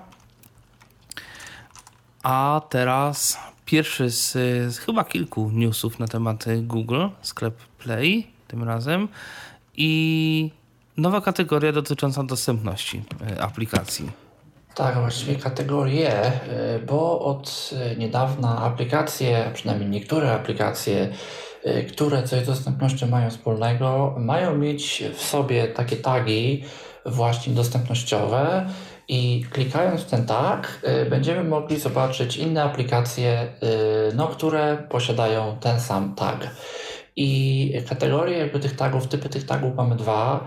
E, po pierwsze, e, aplikacje, które są przeznaczone dla konkretnych grup, e, czyli aplikacje wspomagające no, osoby z problemami ze wzrokiem, aplikacje wspomagające osoby z problemami ze słuchem, aplikacje wspomagające osoby z niepełnosprawnościami intelektualnymi itd., tak itd. E, to są oczywiście wszystko osobne tagi. No i tutaj może być na przykład, nie wiem, czytnik ekranu, jakiś tester kolorów, jakaś aplikacja dla, do nawigacji specjalnie dla niewidomych. A z drugiej strony e, będziemy mieli tagi aplikacji dostępnych dla poszczególnych grup osób, ale jakby wcale niekoniecznie dla nich e, szczególnie przeznaczonych, tylko po prostu dla nich dostępnych. Czyli na przykład aplikacje e, dostępne dla osób niewidomych, fajnie działające z czytnikami ekranu, aplikacje, nie wiem, fajnie działające dla osób głuchych i tak dalej. E, to jest, ja uważam, że bardzo fajna rzecz. To jest coś, czego w App Store do dziś brakuje o co ludzie poniekąd prosili i to się poniekąd troszkę pojawiło, bo tam były jakieś takie listy aplikacji ogólnie wspomagających dostępność, ale takiej, jako takiej kategorii dostępności e, nigdy nie było. E, no jest AppleVis e, w przypadku osób z dysfunkcją wzroku konkretnie, który jest dość potężny i on jakby sam w sobie ma tę bazę, ale no, to nie jest to samo. E, no i z tego co wiemy, przynajmniej na razie, e, deweloperzy nie mogą sami dodawać aplikacji do tych kategorii. E, to Google te aplikacje dodaje, jeżeli uzna, że są faktycznie warte, bo zaraz by się skończyło tak, że wszyscy deweloperzy by dodawali aplikacje do kategorii dostępne dla osób niewidomych, mimo że takie aplikacje by dostępne absolutnie nie były, no i wartość tej kategorii by spadła. E, no więc ja uważam, że bardzo dobrze, że coś takiego jest. Chociaż jedna rzecz, w której Android zrobił coś dostępnościowego przed iOS-em. No, tak. Ale jeszcze doprecyzujmy. E, czy to jest jakby kategoria aplikacji e, po prostu, nie wiem, typu Facebook, które są dostępne, czy aplikacji, które wspomagają dostępność no są dwie właśnie. To są jedna właśnie... to są. Tak. Jedna to są dedykowane aplikacje dla niewidomych, a druga kategoria to są aplikacje jakiekolwiek byle były dostępne. Czyli jeżeli aplika jeżeli okay. twórca, no nie, jest chociażby Voice Loud Reader, który jest e, czytnikiem dla wszystkich, ale ma dobrze zrobioną dostępność i ta aplikacja pojawi się w tej kategorii dostępnych jakby aplikacji yy, no, dla wszystkich. Natomiast podejrzewam, że aplikacje typu Lookout albo Sync Assistant Move pojawią się w tej drugiej kategorii aplikacji dedykowanych dla nas, dla osób niewidomych. Ale ciekawi mnie, czy e, będzie można jakby jako deweloper zgłosić się do tej kategorii, czy Google po prostu będzie miał maratony testerskie i będzie to wrzucał? Tego nie wiem. Choć znając Google, to raczej deweloper będzie decydował o tym, co, jak, gdzie, kiedy, bo nie wiem, czy Google'owi będzie się chciało zatrudniać Właśnie ileś osób, żeby jest... przerzucać miliony aplikacji pod kątem dostępności. Na razie to jest lista Google'a i chyba tu właśnie nie chodzi o miliony aplikacji, tylko o te takie najpopularniejsze, najlepsze, największe, najbardziej znane takie, które jakby nowemu użytkownikowi, powiedzmy niewidomemu, kliknie i mu się wyświetli to, co mu jest najbardziej potrzebne. Mam wrażenie, że taka jest trochę... Myślałem, że coś nowego odkryjemy. A tego nie wiadomo, może coś odkryjemy, wiesz. To, to jakby do tego stopnia, że tam było nawet napisane, że jedna z tych kategorii chyba Y, tam dla osób z problemami intelektualnymi y, będzie pusta, ale y, no, mamy oczekiwać, że w najbliższym czasie pojawią się w niej aplikacje. A to zobaczymy, jak to będzie wyglądało. To w takim razie przechodzimy do też czytników ekranu, ale w sprzęcie, w którym przynajmniej ja bym się nie bardzo spodziewał, że w ogóle ktoś pomyśli o tym, żeby zaimplementować czytnik ekranu, czyli w kamerze. Ty byś nie pomyślał, ja też bym nie pomyślał, Sony pomyślało, tylko tak mam wrażenie, że na razie na pół gwizdka, przynajmniej z tego, e, co można wyczytać. Jest sobie taka kamera, e, która się nazywa Sony Alpha 7 V a właściwie IV. E, I ta kamera, zdaniem jednego z youtuberów, e, który zajmuje się kwestiami dla osób niewidomych i słabowidzących, właśnie została wyposażona w czytnik ekranu. Ten czytnik ekranu odczytuje elementy interfejsu. Można go sobie włączyć w sekcji Accessibility i to jest w ogóle ciekawe, słuchajcie, że kamera ma taką sekcję jak Accessibility i że to jest w ogóle że, że ktoś pomyślał o tym, żeby było to jakkolwiek dostępne.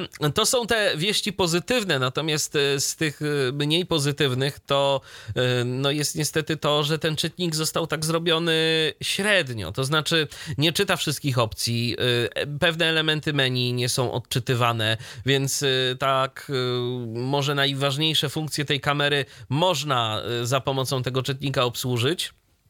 Aczkolwiek e, nie wszystko, nie możemy sobie tam wszystkiego poustawiać tak, jakbyśmy chcieli, więc e, nie jest to dla nas dostępne. I moim zdaniem, skoro już e, wprowadza się taki czytnik, to ja bym w takiej kamerze chciał mieć to, co mam w iOSie: mm, wykrywanie twarzy, wykrywanie różnych obiektów, żebym ja już robiąc zdjęcie czy filmując cokolwiek, e, tak mniej więcej wiedział, Pytanie, czy robię czy tak to dobrze. Da, to wymaga jednak jakiejś mocy obliczeniowej. Pytanie, no czy taka tak, kamera e, oczywiście. podejrzewam, że nie jest w stanie za bardzo tego zapewnić. No, więc, no podejrzewam, że być... to może, że tam by trzeba było jakiś naprawdę silny procesor, no ale wiesz, pomarzyć można, tak? Skoro czytnik ekranu wrzucili. Aczkolwiek, to...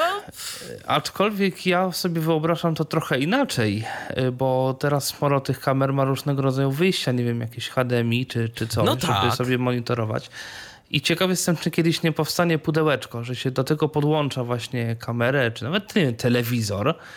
I w tym pudełeczku miałbyś właśnie takie coś, żeby, żeby to e, jakoś nam mówiło, co się dzieje.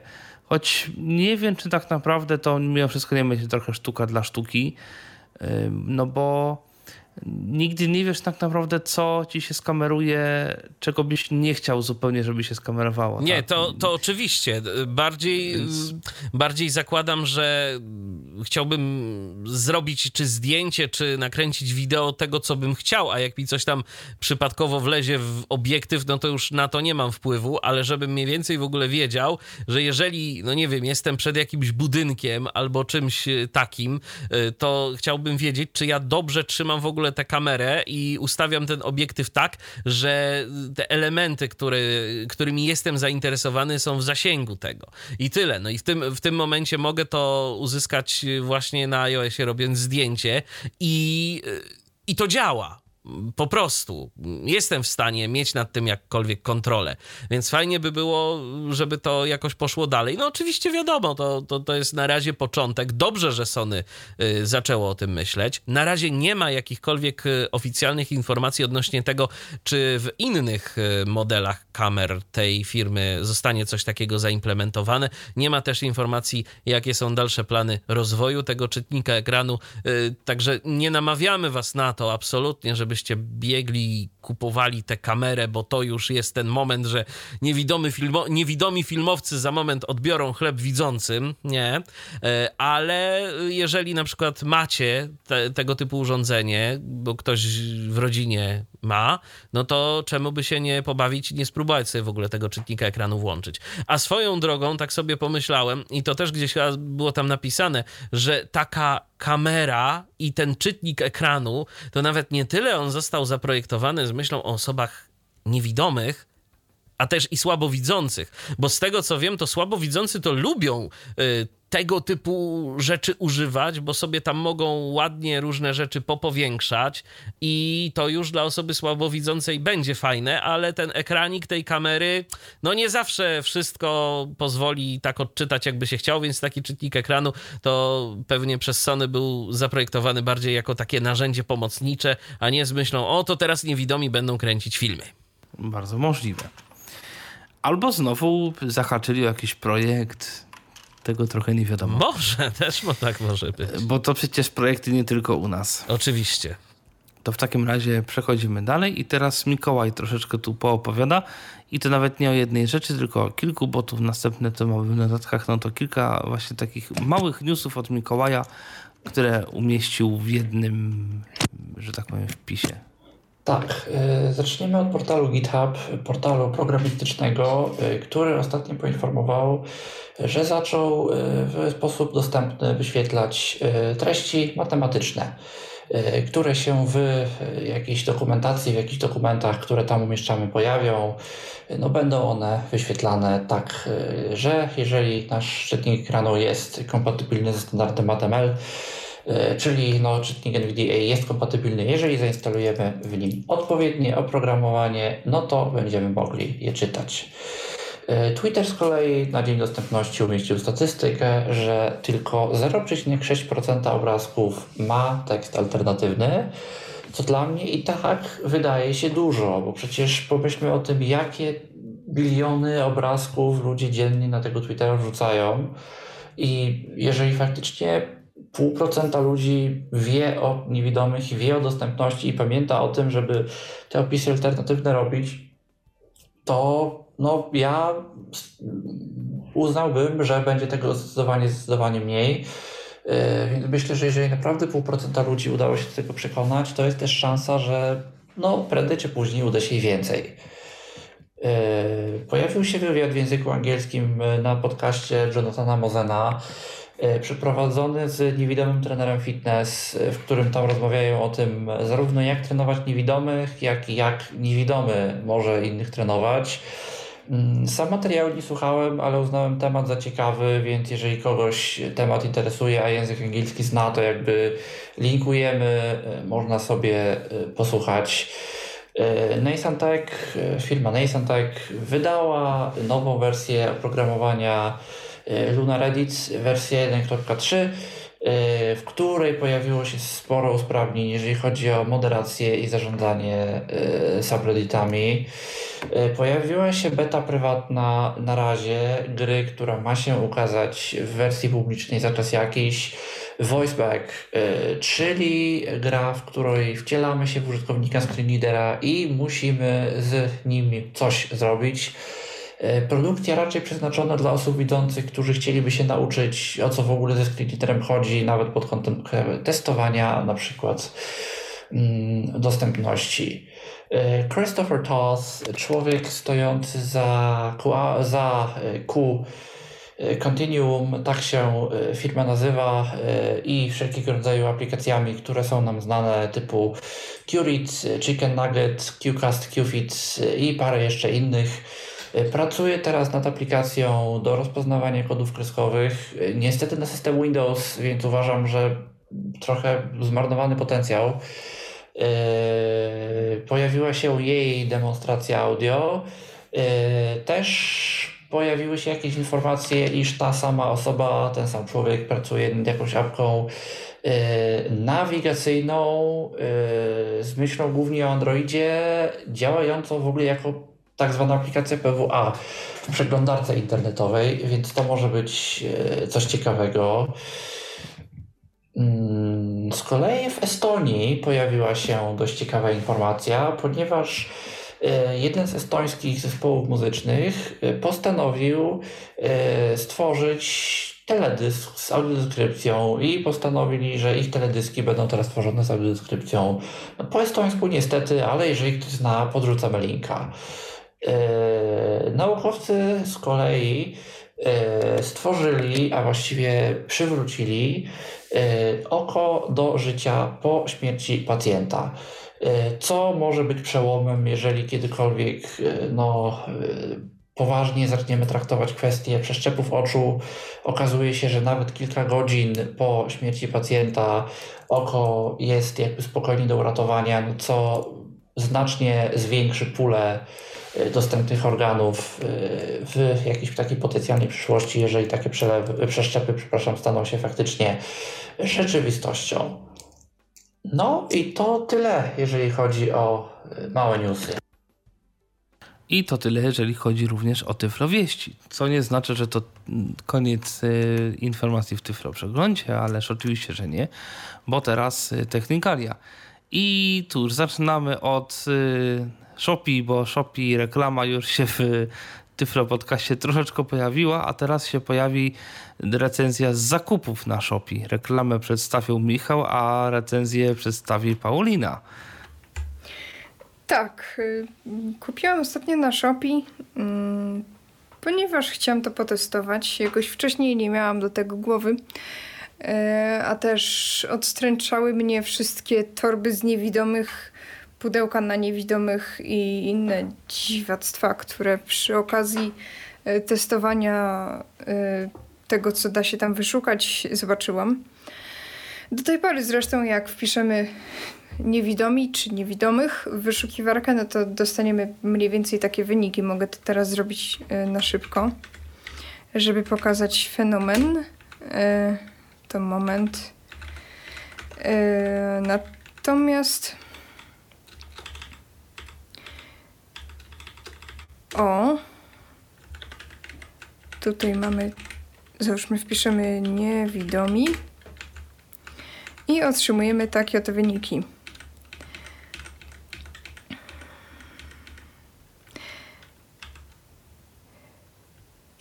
E, gorąca wersja premium Naruto Kup Naruto Sasuke Katashi Hinata Gara rysunek pudełko niewidomych Kartun, superbohater, lalka, silikonowy brelok, śliczna, ręcznie robiona lalka, para, torba, wisiorek, pudełko z niewidomych i tak dalej, i tak dalej.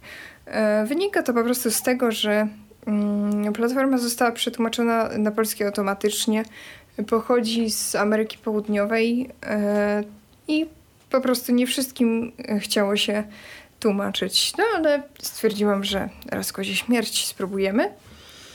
I faktycznie, co by nie mówić, na platformie kupuje się wygodnie. Jest blik, jest strona no, całkiem dostępna, z wyjątkiem jednej malutkiej rzeczy. Otóż mi nie udało się znaleźć wyszukiwarki na tej stronie, więc co ja zrobiłam? E, po prostu e, klikam w linki, które są na górze strony, czyli tam e, najbardziej popularne wyszukiwania.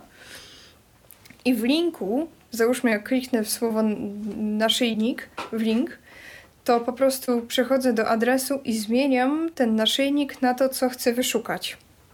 To jest ten stopień desperacji, ponieważ nie jestem w stanie znaleźć wyszukiwarki na tej stronie. Może to ze mną coś jest nie tak, ale jeżeli ktoś znalazł, to, to bardzo bym była wdzięczna za sposób. Natomiast yy, samo kupowanie w zasadzie odbywa się całkiem bezboleśnie. Poza jednym wyjątkiem, e, jak zakładałam konto, nie podałam adresu mailowego, bo jakoś nie, jakby nie zapytano mnie o to przy rejestracji, zapytano mnie tylko o numer i o hasło. Więc później, jak był taki alert, żeby dodać do konta mail, żeby kupić, to strasznie mi skakał kursor, przełączał się też bezustannie tryb formularza i tryb przeglądu. Więc, znaczy nie wiem, jeżeli coś mylę w tych trybach, to, to przepraszam, ale generalnie chodzi o insert spacja. Yy, więc musiałam najpierw wejść do tych ustawień konta i dodać ten adres e-mail, żeby on już tymi alertami nie spamował i żeby się to dało kupić. Ale jak już to się zrobiło, no to cóż, dostawa kurierska w zasadzie jest darmowa. Yy, jakby nie, nie, nie pobrało mi za to znaczy dostawa pocztowa. Kurierskiej w sumie nie wybrałam w końcu. No ale w zasadzie yy, przesyłka pocztowa różni się tym, że prognozowany czas jest wydłużony o 3 dni. Więc nie wydaje mi się, że to jest aż takie straszne. W przypadku, kiedy kupujemy sobie coś tak dla hecy, no bo wiadomo, że jeżeli byśmy chcieli z tego korzystać jak z, ze sklepu, takiego po prostu przez internet, to to wiadomo, że byłoby to większe ograniczenie. Natomiast w takich y, celach, żeby kupić sobie coś, bo na przykład już coś nam się psuje, jakiś mikrofon, jakieś słuchawki, ale to w sumie nie jest potrzeba pilna, no to można sobie tam pozwolić. Jest dużo przecen, rabatów, monet, yy, czyli takich punktów, które zbieramy i które potem można na rabaty wymieniać. Jest właśnie ta darmowa dostawa, płatność blikiem. Strona jest całkiem dostępna z aplikacją. W sumie nie wiem jak jest. Wiem, że kiedyś była totalnie niedostępna.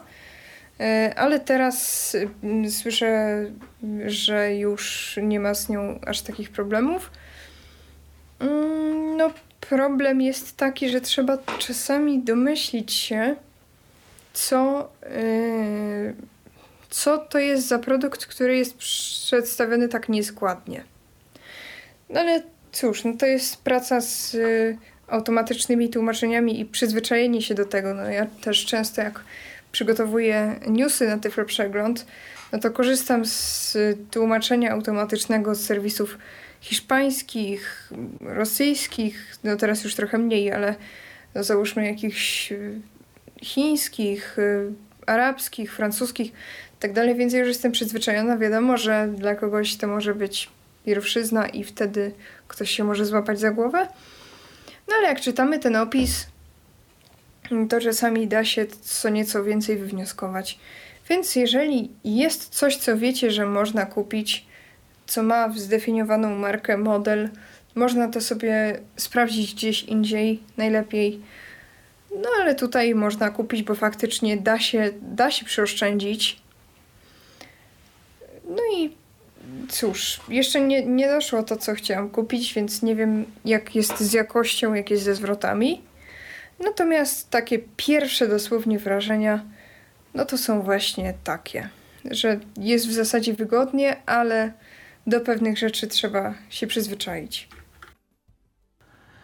Przyciski czy ekran dotykowy to pytanie wywołuje liczne dyskusje, jak się okazuje, nie tylko w naszym środowisku.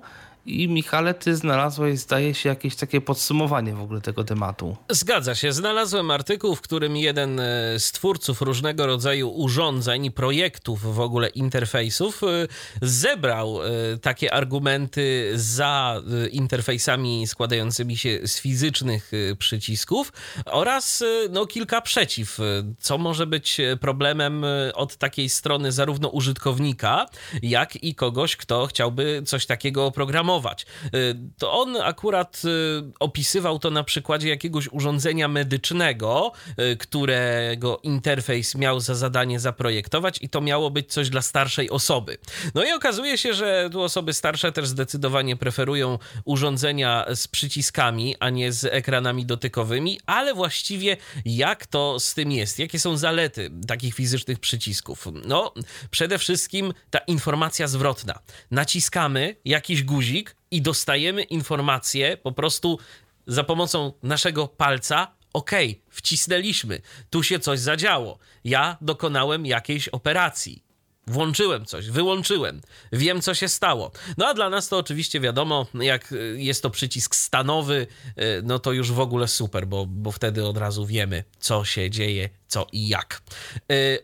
Niższy koszt Y, zarówno wyprodukowania takich przycisków, y, jak i w ogóle samych interfejsów składa, y, składających się z takich mm, guzików.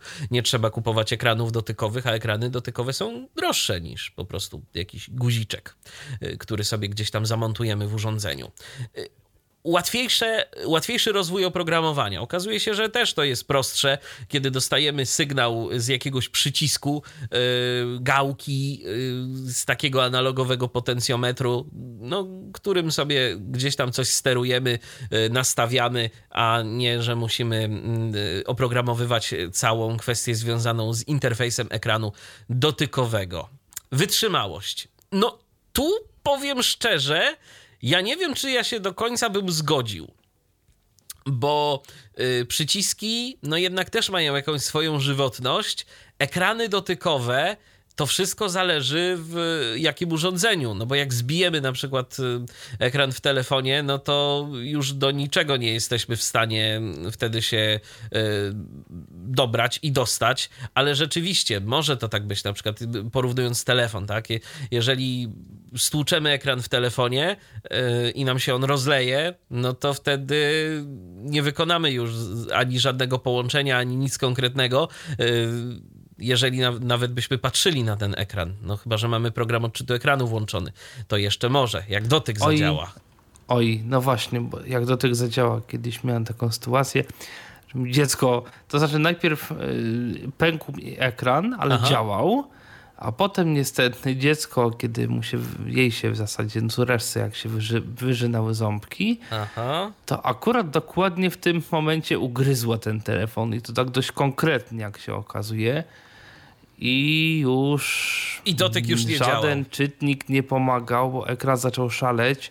Jak się tylko odblokowało ekran, to po prostu zaczęło samo się klikać w losowych miejscach więc, więc zrobiło się fajnie. No tak, a kiedy mamy taki interfejs składający się z fizycznych przycisków, to nawet jak tam ten telefon upadnie, e, czy nawet jakby powiedzmy dziecko ci ugryzło ten przycisk, to podejrzewam, że na, od biedy jakbyś tam włożył jakiś długopis w środek albo coś, to jeszcze jakoś coś byś zwarł te styki i może udałoby się gdzieś albo zadzwonić, albo no w jakikolwiek możliwe. inny sposób wykorzystać e, tego typu urządzenie. Także tu rzeczywiście chyba jednak coś w tym jest. Natomiast e, takie interfejsy fizyczne mają też wady. E, bo e, problem z adaptacją takiego interfejsu, to znaczy, o co chodzi? Nie jest już tak łatwo dokonać jakichś zmian w tym urządzeniu. To znaczy, mamy na przykład jakąś aktualizację systemu, chcielibyśmy dodać nowe funkcje. Na ekranie dotykowym to my sobie rysujemy przycisk. Po prostu. Przychodzi on z aktualizacją systemu, mamy nowy przycisk, który coś robi.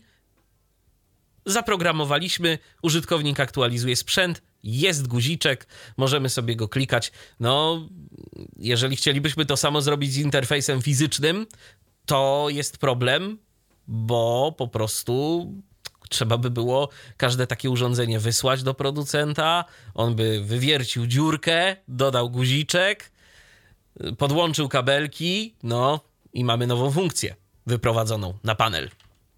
To się zgadza. Problemy, problemy z lokalizacją. No tak, przyciski w programie podpisujemy łatwo, tak? Przyciski y, fizyczne, podpisywanie ich to jest cała zabawa w jakiś park maszynowy, programowanie jakichś wtryskarek i innych takich rzeczy, żeby one nam y, te odpowiednie napisy mm, gdzieś tam namalowały, czy, czy jakkolwiek inaczej naniosły na te guziki. A jak się ktoś pomyli i zrobi literówkę w tym, to nie tak łatwo. No to cała partia do wyrzucenia tak naprawdę, albo coś takiego wypuszczamy w świat. W przypadku oprogramowania, jak ktoś napisze y, nieprawidłową etykietkę na guziku, no to co? Podmieniamy oprogramowanie i się już wyświetla prawidłowo. No i jeszcze taki jeden, y, taka jedna rzecz, y, negatywne przyjęcie przez użytkowników, czyli że użytkownicy w tym momencie to tak chcieliby jednak y, coś takiego bardziej nowoczesnego, bo im się to lepiej kojarzy. Ale autor tego artykułu dość y, intensywnie tu wskazywał na winnych tego y, stanu rzeczy, mianowicie na wszelkiego rodzaju działy marketingów, bo to właśnie oni bardzo naciskają na to, żeby to było dotykowe, nowoczesne, bo to wygląda tak ładnie, wspaniale i jest fajne. Także, także jak sami widzicie, oczywiście link będzie w komentarzu do tego artykułu artykuł będziecie sobie mogli poczytać e, rozszerzony tekst e, na ten temat, e, przemyślenia autora, ale rzeczywiście kilka tu takich niby to oczywistości, ale dosyć ciekawy zbiór rozmaitych przemyśleń na temat tego projektowania interfejsów. Ty, Mikołaj, jeszcze chciałbyś coś dodać? Tak, dla mnie najgorszym rozwiązaniem jest to rozwiązanie pośrodku, czyli te tak zwane sensory. Czyli mamy urządzenie, to, to bardzo często się na przykład na płytach indukcyjnych spotyka. Y, mamy urządzenie, mamy na tym urządzeniu jakby narysowane, namalowane y, tutaj plus, tutaj minus, tutaj włącznik i wystarczy, że dotkniemy, nie musimy nawet przyciskać, wystarczy, że dotkniemy w tym miejscu płyty i no, dana funkcja zostanie aktywowana. Czyli tutaj jest jakby no, dwie, dwojga, dwie jakby złe, inaczej wady obu, obu, tych, obu tych rozwiązań, bo z jednej strony nie mamy możliwości zmiany tego, nie zmienia nam się nic y, w układzie tych przycisków, bo one są jakby fizycznie namalowane, narysowane na, y, na danej płycie, na danym urządzeniu, a z drugiej strony no, mamy te same problemy na przykład dostępności, które y, dają nam urządzenie dotykowe gdzie ja ekran dotykowy, który jest faktycznie ekranem i który zmienia język, i który zmienia sobie układ tych przycisków, y, rozumiem, on jest dla nas czasami jeszcze bardziej... Ale jest jedna, jedna zaleta, przynajmniej w przypadku tych urządzeń AGD. Mhm. Umyć coś, co jest gładkie, jest zdecydowanie łatwiej A, niż no umyć tak. coś, co ma przyciski. To prawda, to prawda. No i właśnie o tym też, o tym też, e, o tym też chciałem powiedzieć, Mikołaju, bo tak powiedziałeś, że to jest najgorsze, a e, właśnie wydaje mi się, że gdyby te płyty indukcyjne miały faktycznie ekran, na którym wyświetlałyby się różne komunikaty, e, to my w tym mm. momencie bez jakiegoś mechanizmu y, odczytującego to wszystko, to w ogóle bylibyśmy biedni. No tak. Ja nie jestem miłośnikiem sensorów, żeby nie było. Ja też tego nie lubię, ale dla nas to jednak jest to mniejsze zło niż mm. ekran dotykowy w urządzeniu, które całkowicie nie wydaje z siebie ani żadnych dźwięków, ani nic do nas nie mówi, bo to już jest coś, czego my w ogóle nie będziemy w stanie obsłużyć, a przynajmniej w prosty sposób. Zwłaszcza, że czasem te sensory, jak są dobrze zrobione, to da się z tego skorzystać, bo to naprawdę nie trzeba dużo. Y, wystarczy jakaś, mm, jakaś taka mikrorameczka, która będzie nawet y, nie bardzo, mm, która nie musi być w ogóle żadną przeszkodą na przykład w, w myciu tego wszystkiego. Może być delikatnie zmieniona faktura, czy tam cokolwiek. I już to sprawia, że sprzęt może być jednak dużo łatwiej, mm, można z tego korzystać. Wiemy, bo na przykład mamy taką płytę indukcyjną, y, taką małą dwupalnikową, w której jest ekranik i pod ekranem jest przycisk jeden, nad ekranem jest przycisk drugi i jakby bardzo dobrze wiadomo, gdzie te przyciski są i można z tego korzystać. Mm. I coś jeszcze chciałem powiedzieć na temat tych y, ekranów dotykowych, ale teraz nie pamiętam, ale zdaje się, że mamy słuchacza. Słuchacz na razie podłącza swoje audio. Mm, ja jeszcze tylko dodam, że te sensory niektóre, y, to one nawet potrafią być y, wypukłe, bo oczywiście, tak jak mówisz, y, na płycie to będzie to raczej dotykowy panel, ale w niektórych urządzeniach typu jakieś pralki, czy kiedyś na przykład w telewizorze, w odbiorniku telewizyjnym, jeszcze takim starym, starym, kineskopowym, pamiętam, takie było rozwiązanie, że przyciski były sensoryczne, ale one były wypukłe, po prostu. Więc takie połączenie Chyba w jakimś radiu takim starym też coś tak. podobnego byłoby. Taki guzik, na którym można było normalnie położyć, położyć palec, palec i, tak i to się aktywowało. Wcisnąć. Natomiast ciekawa rzecz, już wiem, co chciałem powiedzieć. Mm, kiedyś pamiętam, rozmawiałem z kimś u mnie z rodziny na temat y, domofonów. Jak y, chyba w pierwszym czy drugim tyflo przeglądzie mówiliśmy o domofonach, jakie są dostępne. I mm, Pytałem, czy tam ktoś ma ekran dotykowy, czy ekran z przyciskami. Jaką dostałem odpowiedź? Nie wiem. I to mnie trochę zaskoczyło. Naprawdę mm, są osoby, i podejrzewam, jest ich dość sporo widzących, które nie zwracają uwagi na to, czy to jest dotyk, czy to są przyciski. Ale to tak jest. Wciskają ja sobie palec na tym i się otwierają drzwi.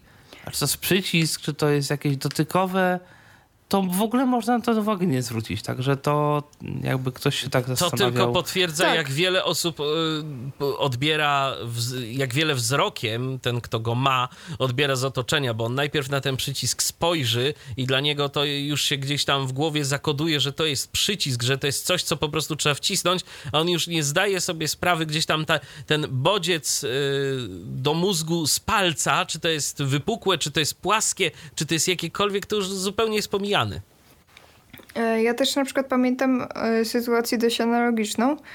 Ktoś mnie pytał e, o jakąś aplikację, którą polecałam, czy ona jest po angielsku, czy jest po polsku. A powiedziałam, no wiesz co, w sumie to nie wiem. A to ja też tak czasem mam. Bo Ta, polski to, to rozumiem, prawda. angielski rozumiem, nie mam z tym żadnych problemów, więc kurczę, no, muszę ją otworzyć, bo nie jestem ci w stanie I powiedzieć. I tak samo, mhm. I tak samo jest u nich, no bo jeżeli jakby z, żadnych nie ma z tym problemów, żeby używać dotyku albo przycisku, no to po co to pamiętać, nie? Coś w tym jest. Ja może nie znam jakiegoś super angielskiego, tu się przyznaję bez bicia. Niemniej też mi się kiedyś zdarzyło coś takiego, że e, po jakiemu to jest, albo jak, jak brzmi jakiś komunikat. Nie pamiętam, jak brzmi ten komunikat. Wiem, co on robi, to, z czego nie jest, to... ale czy to jest y, y, ok, zastosuj, zapisz zmiany, to Oj, ja już tak. nie pamiętam. Albo co zrobić dokładnie i to też e, niektóry, niektórzy niewidomi to też zauważyłem, że tak mają e, i ileś razy ja się zastanawiałem, czy to ze mną jest coś nie tak, czy po prostu rozmawiam z kimś, kto naprawdę tak wszystko zapamiętuje, bo ileś razy ktoś mnie pytał, a jaki właśnie, jaki to jest dokładnie komunikat, albo jak ja mam dokładnie wejść, ile razy coś wcisnąć, gdzie przejść, żeby zrobić coś. Yy, całą jakby rozpiskę, całą ścieżkę dokładnych operacji. Byłem proszony o podanie dokładnej, dokładnych operacji, łącznie z komunikatami, które się wygenerują i w jaki sposób będą opisane przyciski z tymi komunikatami, żeby na nie odpowiedzieć. Ja tak I to sobie... najlepiej z marszu. Tak, tak, tak, oczywiście. I ja tak sobie myślę, no ale ja nie wiem. Chociaż z drugiej strony, e, to jest też wszystko, że to, czego nie używamy, to, to trochę nam zanika, bo z kolei pamiętam kiedyś, właśnie słuchacz nam się podłączył, tylko jeszcze prosimy o wyciszenie radia. E, to za momencik będziemy rozmawiać. Natomiast jeszcze dokończę tylko myśl, że mm, ja pamiętam kiedyś, jak pracowałem pomagając technicznie różnym e, użytkownikom, i to byli użytkownicy widzący, kiedy jeszcze nie było takich rozwiązań do pracy zdalnej, do pomocy zdalnej, przynajmniej nie były dostępne one dla nas i bardzo często trzeba było po prostu komuś powiedzieć dokładnie, słuchaj, wejdź tu, tu, tu, będziesz miał ten i ten komunikat, on to się zachowa tak, ty musisz kliknąć w to, ty musisz wejść tak. Ja to pamiętałem wszystko, bo po prostu było mi to potrzebne i yy, byłem w stanie obudzony gdzieś tam w środku nocy yy, powiedzieć, jak kto ma przejść do jakiego interfejsu, do jakiego programu yy, i jakiej opcji użyć, żeby uzyskać dany efekt. Także to wszystko zależy, z czego korzystamy i jak co zapamiętujemy. A tymczasem mamy słuchacza na linii. Kogo witamy? No witajcie, Bartek po tej stronie. Cześć Bartku, słuchamy. No, dzwonię z pół dobrymi wieściami, jak w zeszłym tygodniu do was dzwoniłem w sprawie serwisu IPKO i poszukania w niej y, ustawień aplikacji ICO. Mogę powiedzieć, że się udało. I jak to zrobiłeś? No, że tak powiem, troszeczkę y, intuicyjnie, bo trzeba y, może jako, że y, głównie niewidomi, że tak powiem, tutaj słuchają i korzystamy z czytnika ekranu, załóżmy NVDA, to trzeba znaleźć na początku po zalogowaniu się taki przycisk, który poinformuje nas, że jest rozwijany. W niego trzeba wejść i dopiero tam są ustawienia. Również to jest przycisk, i następnie literką B, czyli po przyciskach szukamy aplikacji ICO. I tam są ukryte poszczególne postawienia, ustawienia, czyli na przykład zmień limity, aplikacja ICO, zmień dane i, i tak dalej, i tak dalej. Ta, wydaje mi się, nie wiem, czy serwis IPKO mógł przejść jakąś aktualizację, bo jak pamiętamy, to wtedy było w moich produktach, także dużo się pozmieniało, ale na szczęście udało się mi dojść, można powiedzieć, przypadkiem. Czysta ciekawość, ale się udało. A no widzisz, no to jest to, jak y, użytkownik zmienia, właściwie użytkownik niewidomy korzysta z jakiegoś interfejsu i się gdzieś tam powiedzmy tego wszystkiego nauczy, a my niestety nie skupiamy się i nie jesteśmy w stanie objąć y, całościowo danego interfejsu. My musimy tak punktowo sprawdzać pewne rzeczy. Po prostu skupiamy się w danym momencie na jednym elemencie y, i przypuszczam, że dla widzącego to może nawet być jakoś w miarę intuicyjne, chociaż jeżeli to jest zwinięte, to też się ludzie mogą tego naszukać szukać. To, to, to, to wcale tylko, też nie musi być tylko, takie że proste. Widzo, y, widzący to ma grafikę i jeżeli no wie, tak. co, co, co dana grafika oznacza, to on to automatycznie myszką kliknie. Nawet nie musi y, czytać opisów tych przycisków, tylko bardziej grafika, tak? Tak, no tutaj głównie właśnie obrazkami, ikonkami się widzący mhm. kierują. No jeżeli są przypisane do, do tych tak. przycisków, a często są. A nie wiem, czy Michale, ty się z tym spotkałeś po aktualizacji iOS-a do, e, do 15.5.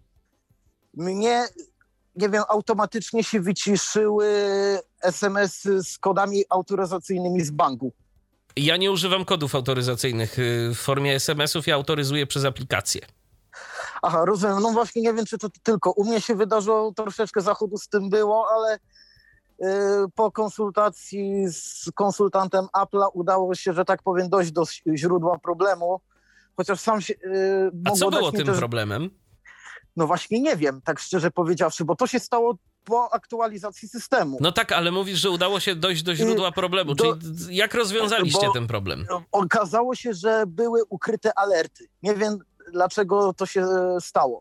Tak Aha, naprawdę. w ten sposób bo y, SMS-y przychodziły, tylko że nawet nie było ani dźwięku i nawet nie mówię, że jedno powiadomienie, jak się dopiero na przykład y, najechało na wiadomości, było jedna, jedna nieprzeczytana wiadomość. I jak się w to weszło, de facto na początku y, wiadomości były a, wyciszone powiadomienia, co, czy coś wyci czy wyciszone alerty, coś takiego, nie, nie pamiętam dokładnie, coś wyciszone była jakaś informacja, tylko że no, musiałem się troszeczkę naszukać. Swoją drogą, tak a propos aplikacji ICO, to y, warto wiedzieć, że pojawiła się jej nowa wersja, tam chyba wczoraj czy, czy, czy parę dni temu. I jedną z funkcji, która może być fajna i przydatna dla użytkowników, jest możliwość skopiowania kodu BLIK. Ja, e, jeżeli chodzi o Blik, to tylko wykonuję te, przelew na telefon. To, to akurat jeszcze nie miałem okazji, że tak powiem, przetestować. Ja bardzo funkcji. często płacę blikiem. Tam gdzie, tam, gdzie można, to ja płacę blikiem, ja bo to jest po prostu wygodne, a teraz to już no, w no, ogóle. No de facto to po pierwsze, że można, przydać. po pierwsze, że można płacić blikiem bez kodu na zaufanych przeglądarkach. To jest fajne, bo y, wtedy to już w ogóle tam się nie trzeba bawić, tylko potwierdzamy i już. A teraz, jak jest ta opcja kopiowania tego kodu, y, też zresztą no, tam się wcześniej jakoś dało to, to skopiować, albo chociaż ja raczej zapamiętywałem, a teraz jest po prostu przycisk obok kodu, który się wyświetla, skopiuj kod i możemy go sobie wkleić tam, gdzie potrzebujemy. No Blik to jest jedno, ale no też Google Pay, jak to jest obsługiwane, to jest chyba nawet jeszcze wygodniejsze, no ale to też jest kwestia mm, integracji pewnie. No bo w Google to już w ogóle po prostu e, zapłać przez Google, otwiera się Google Pay, e, zautoryzuj się, autoryzuje się i już. Tam w ogóle nie ma nic. A nie, no to płacenie przez, Apple, wiadomo, przez Apple Pay to tak samo, to, to tylko samo. wybieram, Ale tak, klikam i już. przez stronę czy coś, zresztą to jest w ogóle ciekawe, to też już opowiadałem, kiedyś mieliśmy jakąś stronę chyba średnio dostępną i po prostu ktoś nam ze swojego urządzenia e, nam coś kupował. Po prostu wpisał nasze dane, Podaliśmy kod, blik yy, i tylko po prostu trzeba było zautoryzować potem, że tak, na pewno tyle, na pewno do takiego operatora i, i poszło. Także to jest też bardzo, bardzo wygodne pod tym względem. Tak, u mnie na przykład była kiedyś e, aktualizacja e, POPI, która w sumie dalej ma zepsuty, zepsutą dostępność wpisywania kodu PIN, bo tam koło zera, jak się w prawo fliknie, to jest przycisk do zatwierdzenia tego PIN-u, który jest niezaetykietowany. Eee, I to było akurat nowością, bo zazwyczaj ten PIN się zatwierdzał sam, a od tej wersji było tak, że trzeba było go zatwierdzić tym przyciskiem. I ja myślałam, że się po prostu nie da, że coś jest nie tak. Nie po prostu nie wpadłam na to, żeby klikać losowe przyciski. No to wtedy właśnie też poprosiłam kogoś, żeby mi kupił bilet na pociąg, bo akurat wtedy jechałam. Eee, no i cóż, mm, podałam ten kod blik i wtedy poszło. Bartku, czy jeszcze No, jakaś E, e, informacja tak, dla nas? e, Informacja, a raczej też porada. Drugi temat, z którym dzwoniłem do Was w zeszłym tygodniu, czyli Messenger na iOSie. Wydaje mi się, że po aktualizacjach, bo Michale, tak jak mi poprzednio zaradziłeś, rzeczywiście odświeżyłem w App Store i rzeczywiście pokazała się aktualizacja. I jeszcze kilka było w międzyczasie tak naprawdę tak, tych i, aktualizacji. i dzi, dzisiaj była kolejna aktualizacja i wydaje mi się, że po tej dzisiejszej czy wczorajszej aktualizacji jest jeszcze gorzej. Aha, A dlaczego już mówię? E, tak jak e, tydzień temu wspominałem, że jeżeli otworzymy e, konwersację z osobą aktywną i mamy wcześniejszą e, konwersację zachowaną z taką osobą, to wtedy e, możemy wykonać zarówno i połączenie głosowe, i połączenie wideo, a z nową, e, z nową aktywną osobą, jakby to tak kolokwialnie można nazwać, Wtedy nie można było wykonać rozmowy głosowej ani wideo. Trzeba było do niej wysłać jakąś wiadomość z byle jakim tekstem. I wtedy dopiero be, be, byłoby można e, właśnie zadzwonić bądź wykonać połączenie wideo. A dzisiaj, co się okazało, jak zaktualizowałem do najnowszej wersji, otwier- otwieramy nową konwersację i cały czas trwa ładowanie. Nawet ona się już nie otwiera a te zachowane konwersacje, że tak powiem, no bez problemu. To rzeczywiście problem. A, I- i y, to- a, czy i powiem tak, próbowałeś, a czy próbowałeś, Bartku, robić w ten sposób, że wchodzisz, y, no bo wiadomo, no, tak to nie powinno być. I ja potwierdzam, teraz rzeczywiście jest problem, yy, bo przeklikałem się przez tę zakładkę, ale y, czy próbowałeś robić tak, że wchodzisz na zakładkę czaty i nowa wiadomość i po prostu wyszukujesz osobę, do której chcesz napisać? Tak samo y, po tej dzisiejszej aktualizacji tego nie robiłem, ale tak jak wcześniej informowałem w zeszłym tygodniu, jak klikałem na daną osobę, właśnie y, w ten sposób, o którym Michale mówisz, czyli zakładka czaty, przycisk nowa wiadomość, szukamy y, osoby, do której chcemy no, zadzwonić bądź wysłać wiadomość. Y, fokus się umieścił na takiej osobie, klikamy i nagle co? Otwiera się zupełnie inna osoba.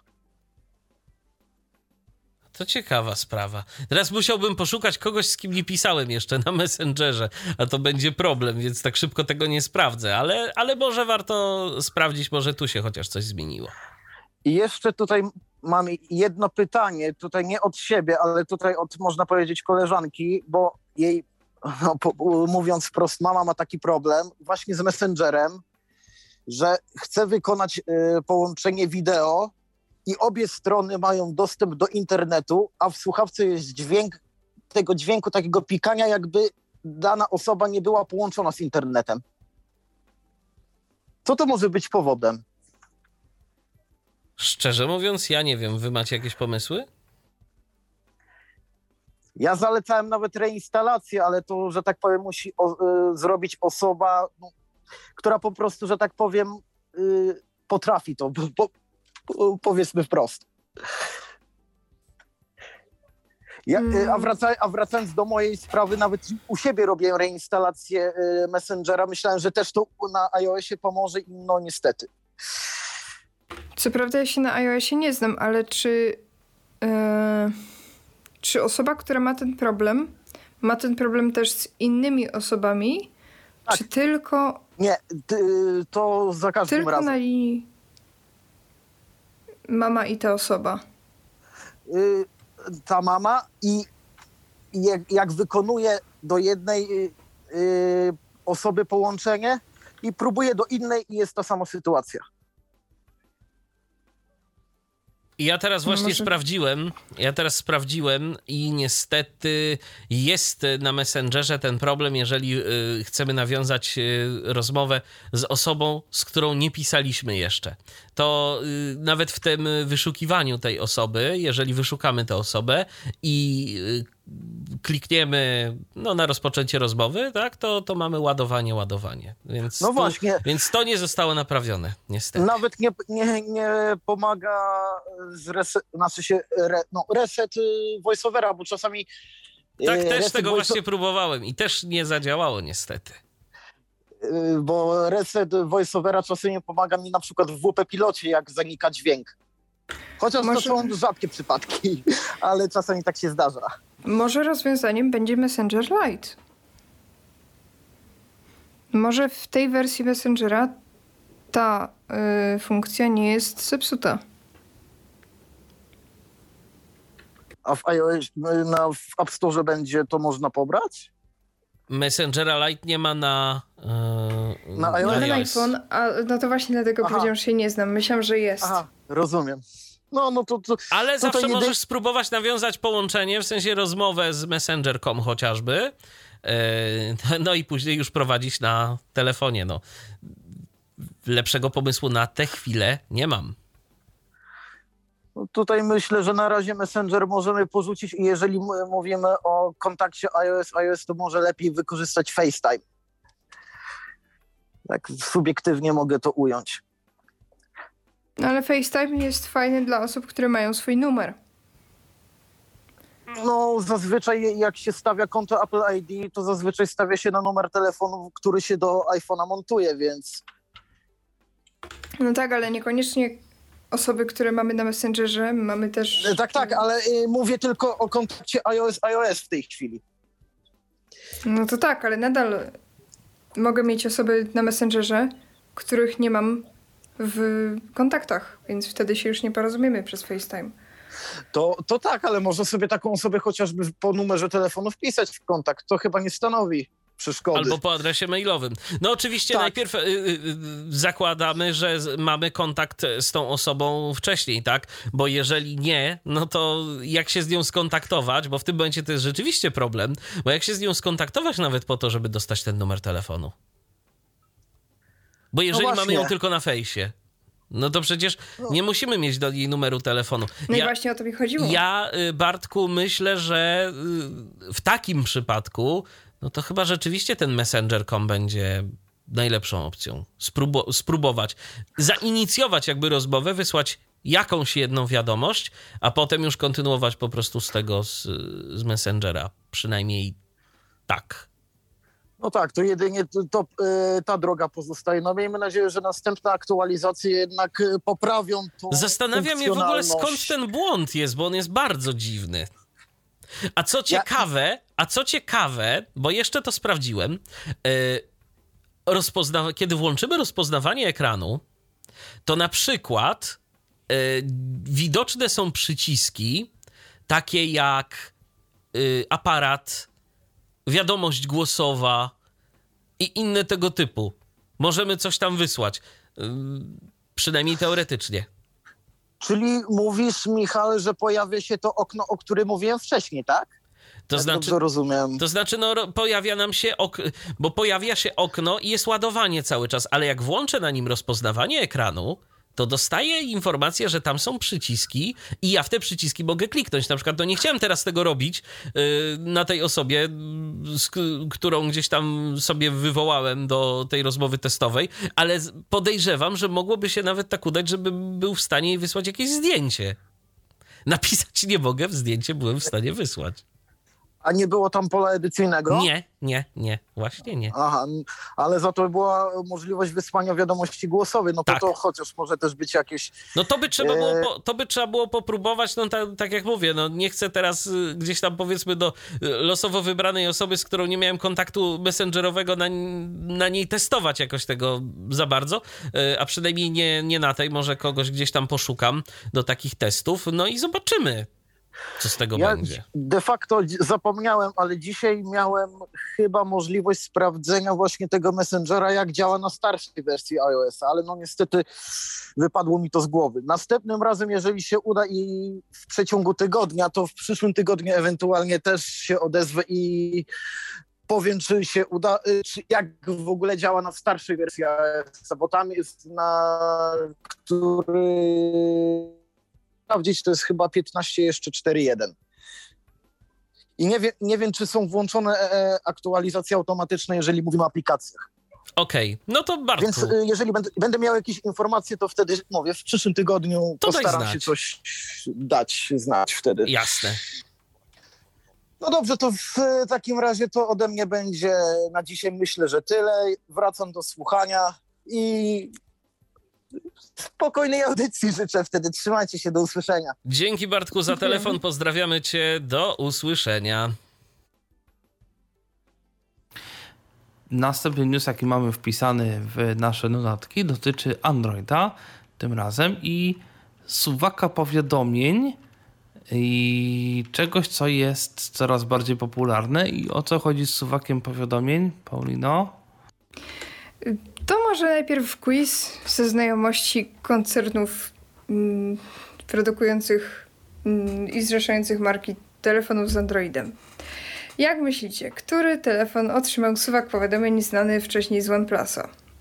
A. Nokia, B. Xiaomi, C. Vivo, D. Samsung. Czekam 5 sekund. To strzelam Samsung? A ja bym strzelał, że Vivo, bo jakoś nie znam Vivo. tych telefonów. Ponieważ Vivo jest Widać, kto używa Androida. sam koncern co OnePlus. To ma większe wyczucie. Więc Tomku, brawo.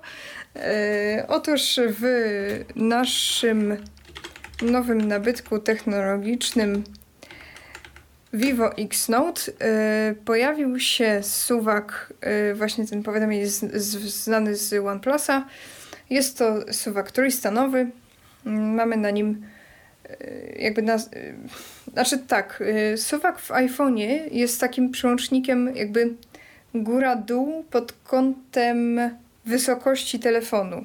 Tak, czyli jest albo bliżej ekranu, albo bliżej załóżmy case'a. A w OnePlusie to, to jest tak, że albo jest bliżej załóżmy wejścia USB-C, czyli tego dołu ekranu, znaczy dołu telefonu, albo jest bliżej no załóżmy słuchawki telefonicznej, czyli tej góry, tak, czyli jakby Czyli on działa po prostu dół jest- pionowo, czyli Tak, on działa pionowo, pionowo. a, w, a w iPhone'ie działa poziomo. E, I właśnie e, jest tak, że na samym dole jest, są dzwonki, jakby tryb taki zwykły, domyślny jest dzwonek, wibracja. E, Na środku jest sama wibracja, a na samej górze jest tryb cichy. I to dostał właśnie ten Vivo X Note. E, To jest siedmiocalowy telefon, ogromna patelnia, mówiąc potocznie, więc może nie wszystkich będzie to zachęcało. E, Natomiast e, były przecieki pisane w wielu technologicznych pismach, że w kwietniu pojawi się jakiś Realme, znaczy no miał się pojawić jakiś Realme e, ze średniej półki, który też ten, ten e, suwak będzie miał. Natomiast przejrzałam w zasadzie mm, przez MGSM najnowsze dodane telefony. Było tam parę, parę modeli od Realme, ale nie dopatrzyłam się w żadnym tego suwaka powiadomień, pomimo że patrzyłam w różnych też y, serwisach na temat tego telefonu. Więc albo on nie wyszedł, albo ja coś przeoczyłam. Natomiast podejrzewam, że też jakby on wyszedł w Polsce, to raczej bym się o tym dowiedziała, ponieważ jestem mega fanką tego suwaka. I między innymi dlatego e, bardzo mi się spodobał ten OnePlus, którego mam, OnePlus 8T. E, natomiast jeżeli też taki suwak Was interesuje, ale niekoniecznie chcecie sięgać po produkty OnePlusa, e, niekoniecznie chcecie sięgać po produkty e, takie bardziej zmierzające w stronę flagowców, no to chyba wychodzi na to, że jest szansa zdobyć telefon z tą funkcją w jakiejś niższej cenie i e, jakby więcej producentów to ma, więc jest większa szansa na personalizację takiego telefonu. Ciekawe, co mówisz, bo taki suwak na szybkie wyłączenie dźwięku mógłby się nieraz i nie dwa przydać. A teraz taka ciekawa ciekawostka można powiedzieć, bo e, ktoś myślał, myślał i wymyślił, jakby tu przechowywać pliki dowolne na YouTubie. Tak, myślał, myślał i wymyślił. Na razie to jest y, coś, co należy rzeczywiście traktować w kategoriach typowej ciekawostki, bo zastosowanie tego nawet sam autor określa jako bardzo eksperymentalne. Nie radzi tego używać do żadnych y, takich profesjonalnych zastosowań. W ogóle zresztą y, ten skrypt o nazwie YouTube Drive to jest y, taki skrypt, który trzeba, który, którego nie da się tak łatwo uruchomić, bo to trzeba mieć takie to całe specjalne środowisko matematyczne do jego uruchamiania. Jest to środowisko środowisko płatne. Zdaje się, że jakieś narzędzia z niego można mieć za darmo, z tego Wolframa, e, bo to w tym jest. Natomiast e, no, to wszystko jest bardzo, bardzo eksperymentalne. Natomiast mnie zaciekawił w ogóle sposób, w jaki to zostało wszystko zrobione. Otóż okazuje się, że w zasadzie dowolny plik dowolnego typu można zakodować e, w odpowiedni sposób przy użyciu FFmpega do wideo. I to wideo jest, może być umieszczone na YouTubie. E, okazuje się, że mm, taki plik no, może mieć w zasadzie nieograniczoną długość, bo YouTube y, specjalnie tego nie ogranicza. To znaczy, też mi się nie do końca wydaje, żeby tak było, bo YouTube zdaje się ma jakieś ograniczenia odnośnie tych rozmiarów y, plików, ale no, nie ogranicza na pewno ilości. Z YouTube'em kiedyś było tak, że on ograniczał długość wideo, taką jaka była wpisana w metadanych, a nie ograniczał rozmiaru pliku. Rozmiaru, a właśnie. Czyli jeżeli było wideo i były takie przypadki, które było oznaczone jako trwające jedną sekundę, które tak naprawdę trwało 12 godzin, to je się dało spokojnie wrzucić, wrzucić. on patrzył tylko na metadane. I prawdopodobnie, prawdopodobnie z tego to wynika, że dalej tak e, rzeczywiście jest i że można coś takiego zrobić i po prostu e, wrzucamy sobie do tego YouTube Drive'a, oczywiście musimy zainstalować jeszcze szereg dodatkowych aplikacji, e, między innymi do umieszczania filmów filmów na YouTubie z y, linii poleceń. Musimy sobie konto założyć tam, y, y, nasz kanał jakby musimy założyć też. No, konto to wiadomo, to zazwyczaj będziemy mieli, bo to jest nasze googlowskie konto. Natomiast ja bym szczerze mówiąc próbował takich zabaw raczej z wykorzystaniem jakiegoś nowego konta na wszelki wypadek, gdyby, gdyby Google chciało nas zbanować za to. E, ale no cóż, y, dzięki temu, zdaniem twórcy, można y, sobie wrzucać nieograniczoną ilość plików o nieograniczonym rozmiarze na YouTube'a i później sobie z tych plików korzystać. Oczywiście wiadomo, jest to jakiś tam koncept, bo zanim to wszystko zostanie zrobione, też te pliki nie ładują się w czasie rzeczywistym. YouTube sobie to musi wszystko przekonwertować, przetworzyć, więc y, to wszystko należy traktować w kategorii ciekawostki, ale w ogóle, że coś takiego zostało stworzone, to mnie zainteresowało i że w ogóle ktoś coś takiego rozważył, a podejrzewam, że z czasem to ktoś napisze jakieś narzędzie, jeżeli to się przyjmie, bo ten y, YouTube Drive umieszczony jest na GitHubie, więc myślę, że miłośników y, takich różnych rzeczy nie brakuje i że za jakiś czas to się okaże, y, że zostanie to o wiele bardziej uproszczone i nagle się może okazać, że YouTube, no to nam nie będzie służył tylko do wideo, ale do czegoś y, jeszcze więcej. No tylko wtedy y, podejrzewam, że YouTube po jakimś czasie, no a oni już potrafią takie rzeczy, przecież to całe Content ID, y, no to, to, to poradzą sobie z tym prędzej czy później. No ale w sumie oni mają taką dość opóźnioną reakcję, jakby popatrzeć na to po jakim czasie wzięli się za YouTube DL-a, po jakim czasie wzięli się za YouTube Wonst, e, czy jak ktoś tam wymawia te aplikacje, nawet jej nie znam szczerze. Znaczy z YouTube DL-em to jest zdaje się taka trochę walka, tak? Oni coś i, i twórcy YouTube DL-a, czy teraz w ogóle tam z tą, z tą biblioteką, z tym narzędziem coś się zadziało, tak? To jedno znikło, inne powstało, tam z YouTube DL-em jest trochę różnych y, historii ostatnimi czasy. No tak, ale to się dzieje dopiero od niedawna, tak w sumie.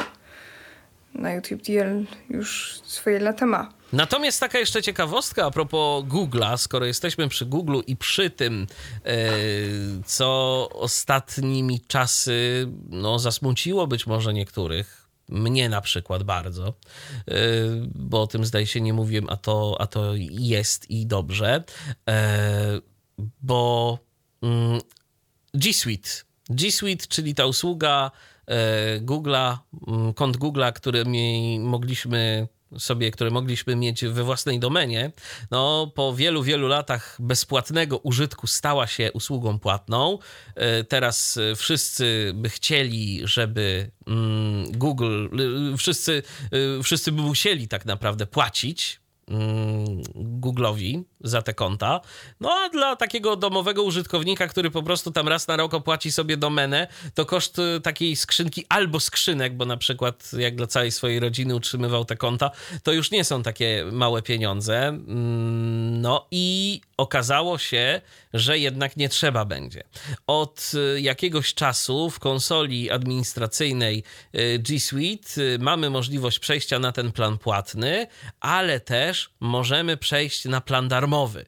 Z tym, że jest tam takie zastrzeżenie, że jest to do użytku prywatnego i że y, przechodząc na ten plan, to deklarujemy, że jesteśmy użytkownikiem prywatnym i będziemy to do prywatnych rzeczy wykorzystywać. Więc y, jeżeli ktoś jest w podobnej sytuacji, ja jestem właśnie w takiej dokładnie sytuacji, że już od lat mam to konto y, podpięte we własnej domenie, jeszcze tam też utrzymuję kilka dodatkowych skrzynek i no nie chciałbym z tego teraz wychodzić, rezygnować, zmieniać we wszystkich miejscach swój adres, bo bo wszędzie mam podany właśnie ten michalbałpadziwisz.net, e, no to myślę, że jeżeli ktoś jest w podobnej sytuacji do mnie, to doceni te opcje. Ty jak ty, problem jest inny. Mnóstwo osób ma do tych kont poprzypinane zakupy wszelkiego rodzaju, chociażby aplikacje na Androida. E, tak, Mikołaju, ale e, o tym to już mówiło się jeszcze wcześniej, bo ja dostałem taki mm. mailing od Google'a, e, że jeżeli nie chcesz migrować się na konto e, płatne, to możesz pozostać jakby w tym, e, ale nie będziesz mógł używać własnej domeny.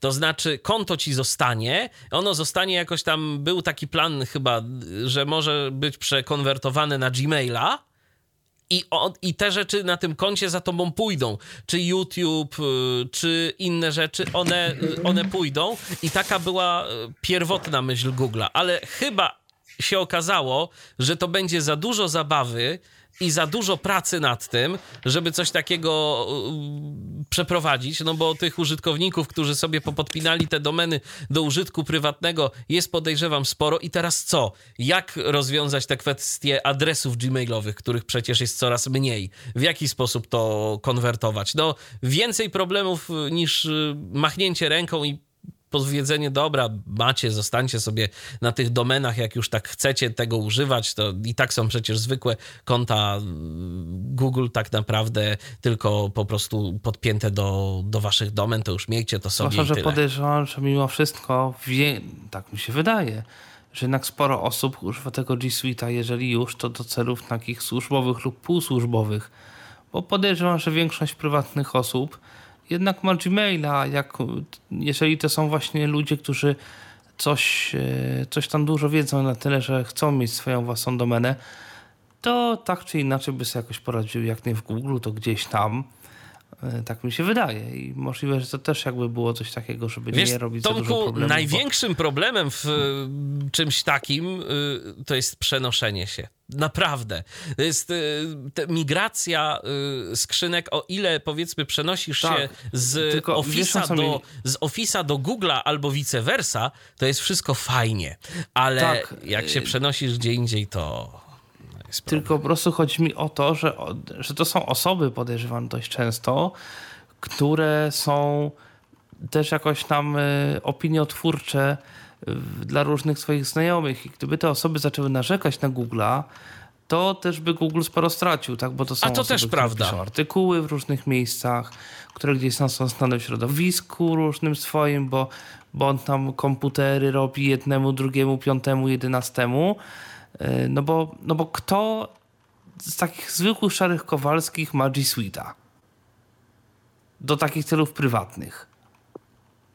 No, to podejrzewam, niewielu. Podejrzewam, że jest, to, że jest to niewielki jakiś tam odsetek osób. Ja, ja sobie tę domenę założyłem, no bo mi się zawsze podobało, żeby mieć maila w swojej własnej domenie. Mam to już od, zdaje się, 2008 roku. No i od tamtego czasu korzystam z tej domeny. No, I ja głupio ramach, by było teraz się to migrować gdzieś. Ja w ramach inspiracji sprawdziłam sobie, czy domena mojego nazwiska z końcówką.pl jest wolna, ale niestety stoi tam jakiś mm, Nginx i nic tam nie ma, ale. Ale, ale może net wolna. albo EU? Dokładnie. Ja kiedyś chciałem śmieję, mieć że... .it, ale nie wyszło niestety. E, ja w sumie też myślałam, żeby kupić sobie gajo.ch, ale zdobycie domeny szwajcarskiej nie należy do prostych. No cóż. Y, ja kiedyś myślałem, żeby też zrobić sobie bilecki. Jest jeszcze jeden problem. Domeny.ki to jest jakiś Kiribati czy coś. To kosztują, zdaje się, tysiąc dolarów rocznie, czy coś koło tego. czyli porównywa, czyli chyba jeszcze te, trochę drożej, na przykład nasze koleje państwowe, gdyby się znowu miały zamiar zjednoczyć i chciały mieć domenę p.kp, to musiałyby mm, korespondować w tej sprawie z rządem Korei Północnej. A, a domeny, K, a domeny KP, słuchajcie, domeny KP, te, tych domen, y, gdzieś widziałem jakiegoś rejestratora na te domeny kiedyś, y, jakiś jest w ogóle jeden y, i też się za to ceni, Oj, ceni się, także też to wcale nie jest, nie jest tanie. Y, I pytanie, czy taką domenę by się dostało i jakie jeszcze wymogi trzeba by było spełnić, żeby. Ja nie wiem, czy nie łatwiej mieć. byłoby zrobić domenę wysokiego poziomu .pkp no, niż by, być może. Być KP. Okej, okay. tak, pożartowaliśmy, pożartowaliśmy, a teraz odbieramy telefon od naszej słuchaczki. Monika jest y, z nami, witaj. Okej, okay, jestem, cześć. Słuchamy cię. No ja tak w trzech sprawach do Was dzwonię, ponieważ mówiliście tu o domofonach. Yy, no i troszkę mnie zaskoczyło, bo to ty Tomku mówiłeś, że jak kogoś zapytałeś, czy ma w domofonach, w domofonie u siebie przyciski, czy ekran dotykowy, ten panel taki dotykowy, no to powiedziałeś, że ten ktoś ci odpowiedział, że nie wie. I to mnie troszkę zdziwiło, bo mnie się wydawało, że jak osoba jest widząca całkiem, to że ona mniej więcej zobaczy, czy ten ekran... Zobaczy, ale nie zwróci ale uwagi. Ale nie zwróci uwagi, nie zapamięta tego faktu. To jest, wiesz, no jest na tyle... Jest czwórka, wciskam czwórka, czy to się wciska, czy to się tylko dotyka, to jakoś mało kto zwraca na to uwagę. I no naprawdę kilku osób się pytałem i mhm. to tak naprawdę jest. Także no ja rozumiem, tylko że właśnie ja... Warto, warto to sobie zapamiętać, jak sobie rozmawiamy o różnych różnicach między nami, że, no tak. że to tak naprawdę po, potrafi wyglądać. No bo ja na przykład u moich rodziców y, kiedyś był domofon z przyciskami i ja wiedziałam, że tam jest przycisk i ja jakoś nie zapomniałam sobie o tym, że tam jest przycisk. No, bo z naszej perspektywy przykład. no to, to się nie da tego tak zapomnieć, bo dla nas to jest diametralna różnica. No Ale dla osób widzących jest to różnica mm, niemalże iluzoryczna. No to teraz taki przykład abstrakcyjny. Czy u twoich rodziców klamki w drzwiach są zaokrąglone czy, os czy ostre na końcach? Mm, no, no, no, No właśnie. No, właśnie, a jest... komuś, kto się o te klamki potyka, bo ledwo stracił wzrok, może to się okazać bardzo cenna informacja, na którą by zwrócił uwagę i zastanawiam się, jakim cudem ktoś, kto jest widzący, może na to nie zwrócić uwagi, skoro to Wiesz, widać. ale inaczej, inaczej. Klamki są po lewej czy po prawej stronie. Jeżeli ktoś ma uszkodzone lewą rękę, no Właśnie. to może mieć z tym problem, tak? E, więc, więc to są takie rzeczy, na które my możemy nie zwracać uwagi, czy w, u naszych drzwi w domu. Klamka jest po lewej czy po prawej stronie. Podejrzewam, że gdyby się tak skupić, no może by... No z której strony patrzeć, to od wewnątrz. No, no tak, ale jakby wiesz, załóżmy wchodząc, tak? E, no to tak czy inaczej, to nie jest tak, że każdy będzie wiedział, u mnie to jest tak, a u rodziców to jest inaczej, a u znajomych Po prostu to jest używasz tak. i już. I... No Wchodzi się do mieszkania, koniec. No tak.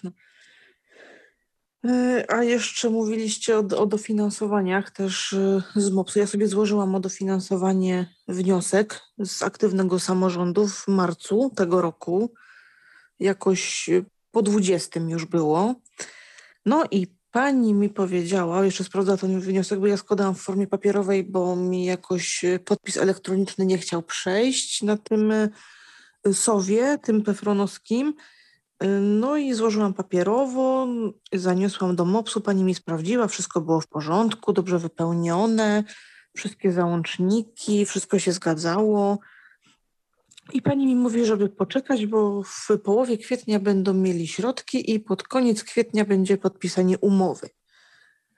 No to sobie myślę, to że fajnie, że tak szybko, no ale tak, no wiadomo, święta były, akurat w połowie kwietnia, no to ja tam dzwonię jakoś pod koniec kwietnia i się pytam, czy coś już wiadomo. Nie, nic nie wiadomo, będziemy, rozpatry- będziemy niedługo rozpatrywać y, wnioski, y, bo dopiero dostaliśmy środki. No to dobrze, to sobie myślę, może po majówce będzie coś wiadomo. Ale tak czekam i czekam, po majówce też nic. I dzwonię, jest to, dzwonię, pani mi mówi to samo, co, co końcem kwietnia że trzeba poczekać, że dopiero dostali pieniądze, że, że będą rozpatrywać, że na razie weryfikują te wnioski. No i dzwonię jeszcze w zeszłym tygodniu, no to już się pani trochę na mnie zdenerwowała, że tak powiem. Yy, I mówi, że, że dalej nic nie wiadomo, że, że yy, dalej rozpatrują, yy, że dopiero co dostali środki, no i żebym czekała cierpliwie, że na pewno, że jak będzie rozpatrzony wniosek, to dostanę pismo. No i tak czekam do tej pory, dalej nie mam wieści. No i, i tak sobie pomyślałam, że pewnie dostanę na jesieni, bo jakiś tam jeden z kolegów mi mówił kiedyś, że, że oni do końca sierpnia zbierają wnioski, potem rozpatrują je we wrześniu, a w październiku dopiero jest odpowiedź.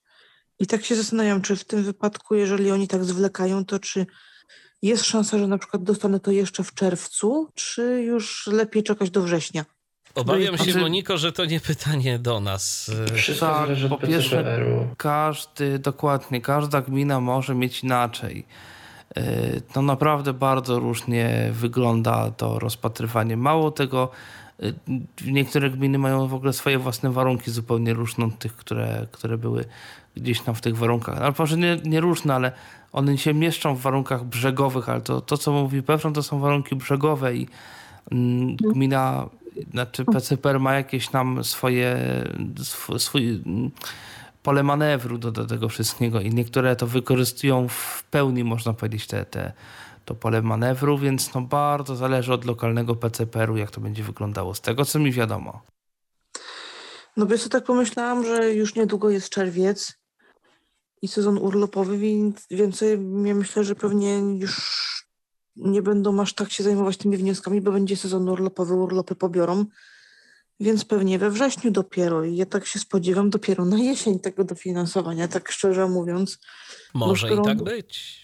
Bo skoro oni mnie, mnie tak ciągle zwodzą, zwodzą, ja tak dzwonię i ciągle słyszę to samo. No ale tak szczerze, ja w sumie, gdybym miała, yy, znaczy ja też tak mówię typowo, y, jakby nie znam odpowiedzi, ale gdybym ja miała na przykład rozpatrywać wniosek, to wolałabym pierwsze przyznać osobie, która jest cierpliwa i która spokojnie czeka i kiedy przyjdzie, to przyjdzie, kiedy nie, to nie, niż temu, kto się ciągle No ale nie, i no ciągle nie, zajmuje nie, czas, nie, bo to nie, też nie, jest nie, tak, nie, w nie, nie, też Paulino, nie, punktów, nie, nie w ten sposób, bo to robiąc coś takiego prosiłabyś się o bardzo duże kłopoty, bo W sensie, ale- taki wniosek, y, taki wniosek y, trzeba rozpatrywać według y, konkretnych wytycznych, według konkretnych punktów, a nie na zasadzie, że gdzieś tam powiedzmy bierzemy tego i tego w, w takiej kolejności. Tu absolutnie takich rzeczy to, Znaczy, to to nawet nikogo, nawet nikogo nie, nie namawiamy do czegoś takiego, bo to jest proszenie się o jakieś No. kłopoty. Według kolejności Okej. Y, Ja bym, ja bym. A po, a po drugie, a po drugie, Moniko, no twoim, twoim świętym prawem jest dopytywać się tak po prostu tak. o, o to, no bo złożyłaś i chciałabyś też wiedzieć i też y, was tutaj namawiamy, że jeżeli coś, jeżeli coś was niepokoi, y, to się nie bójcie pytać urzędników, bo oni od tego są, biorą za to pieniądze y, i po to są, żeby odpowiadać na wasze pytania, bo potem, bo potem jest tak, że ktoś, nie wiem, że ktoś czegoś nie dopyta, ktoś się czegoś boi zapytać, bo, bo ci ludzie w urzędach są tacy niemili. Nie, no oni są No tak, od tego, żeby, to. żeby nam pomagać i za to dostają pieniądze. Okej, cofam to i przepraszam, po prostu mi jakoś tak, Nie, jak po pracuję przy różnych projektach i różni ludzie się do mnie e, rzucają, że to mam zrobić i, i to, to już jakoś tak Jakby to, jakby to ten, ale- powiedzieć? I- Ale i- cofam to i Jakby to powiedzieć, ja też y, jak y, czasem odłożę telefon, mówię różne rzeczy, ale zostawiam je dla siebie. Ja jestem ciekawa jeszcze takiego, m, tego typu, takiej rzeczy, może ty Michale będziesz wiedział, że jak na przykład złożyłam sobie wniosek i, i napis, dałam wstępną ofertę z, tam ze sklepu Media Expert na laptopa y, HP bodajże. Y, Dobrze, że nie Dell. HP chyba to było już, kurczę, nie pamiętam, iPhone'a 13 i Apple Watcha 7. I ciekawa jestem, czy jeżeli faktycznie ja tę odpowiedź dostanę dopiero w październiku, a we wrześniu wychodzi iPhone 14 i Apple Watch 8, to czy ja muszę kupić te rzeczy, o które wnioskowałam, czy mogę sobie kupić już na przykład y, iPhone'a 14, Apple Watcha 8, tylko żeby byleby się zmieścić w tej kwocie dofinansowania i ewentualnie sobie, czy mogę sobie dokupić słuchawki AirPods, o które nie wnioskowałam. I tutaj znowu jest kwestia y, konkretnego powiatu. Bo jeden powiat się zgodzi na to, żeby po y, zakupie dokonać zmian w umowie, a drugi się nie zgodzi i nie sądzę, że y, znaczy z, o ile zmiany no to u mnie przeszły, u kogoś mogą nie przejść, to jest kwestia dyskusyjna. O tyle nie wiem, czy dodawanie czegoś przejdzie bez zmiany uzasadnienia. Dodawanie będzie problem, bo oni przyznają to dofinansowanie jakby konkretnie ileś i to się po prostu nie mieści nijak w tym dofinansowaniu i, i jest problem. I czasami tyflofirmy, jeżeli składamy przez tyflofirmę, ja dlatego y, tyflofirm nie lubię, ale jak składam aktywny samorząd, to nie robię tego przez Media Expert, tylko robię to przez tyflofirmę, y, bo oni czasami potrafią wiedzą jak to zrobić, wiedzą jak z tym przyjść. e, Jako na przykład jako zestaw, jako zestaw coś Dokładnie. y, i w tym zestawie no, są w stanie upchnąć kilka rzeczy, one nawet nie, Tak. nie, niekoniecznie są wyszczególnione jako konkretne pozycje, ale po Dokładnie. prostu wtedy Tam- w ten sposób to jest robione. Kreatywna księgowość e, w Altixie na przykład króluje. E, Mnie to zresztą w jednym z oddziałów namawiano do rzeczy, e, no, których ja się jakby nie podjąłem, bo ja nie mam stuprocentowej pewności, czy one są e, zgodne z naszym polskim prawem, e, tak szczerze powiem. E, Ale tam, no tam dużo, dużo więcej można, bo te firmy no w tym się też specjalizują. I one się też znają z ludźmi z PCPR-ów trochę i jakby wiedzą często, zwłaszcza jeżeli zamawiamy to u siebie gdzieś tam lokalnie. Gdzie co można, gdzie co przejdzie. PCPR-ze to przejdzie, a to nie przejdzie, a oni to wolą, żeby nam im dawać tak, bo oni to przepuszczają. Jak im napiszemy tak na fakturze, jak im napiszemy inaczej, to oni się będą tego czepiać na przykład. A z kolei drugi PCPR by chciał odwrotnie. I oni mają gdzieś tam jakąś tę wiedzę i No i my tej wiedzy nie mamy, bo my jesteśmy jedni niewidomi, ani tych y, przypadków mają gdzieś tam na pęczki. Y, więc ja dlatego mimo wszystko y, no, lubię robić takie rzeczy, no, w moim przypadku przez Altix, bo, bo akurat mam go w pobliżu, ale to już tam zależy, co kto ma. Nie zegarek w tym wypadku? Możesz Co? powtórzyć? Altix, czy na przykład gdybym to robiła przez Altix zamówienie, to, to by mi sprowadzili iPhone'a i zegarek? No wydaje mi się. Ale to że nie jest, Moniko, pytanie do nas y, w tym momencie. To musiałabyś bezpośrednio się do, do konkretnej tyflofirmy zwrócić i z nimi porozmawiać na ten temat. No, my nie jesteśmy przedstawicielami żadnej z firm i nie możemy powiedzieć i nie możemy złożyć ci oferty. No tak, rozumiem. A tak jeszcze, a na koniec chciałam jeszcze tak powiedzieć, że kiedyś e, znalazłam artykuł w internecie, e, podrzucę wam nawet linka w komentarzu do niego, e, o inteligentnym łóżku od Xiaomi. Też widziałam.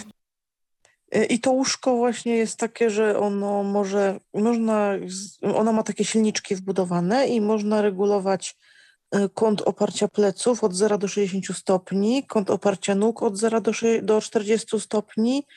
E, Może monitorować to łóżko nasz sen, e, na przykład poprzez mierzenie tętna, oddechu i ruchów ciała.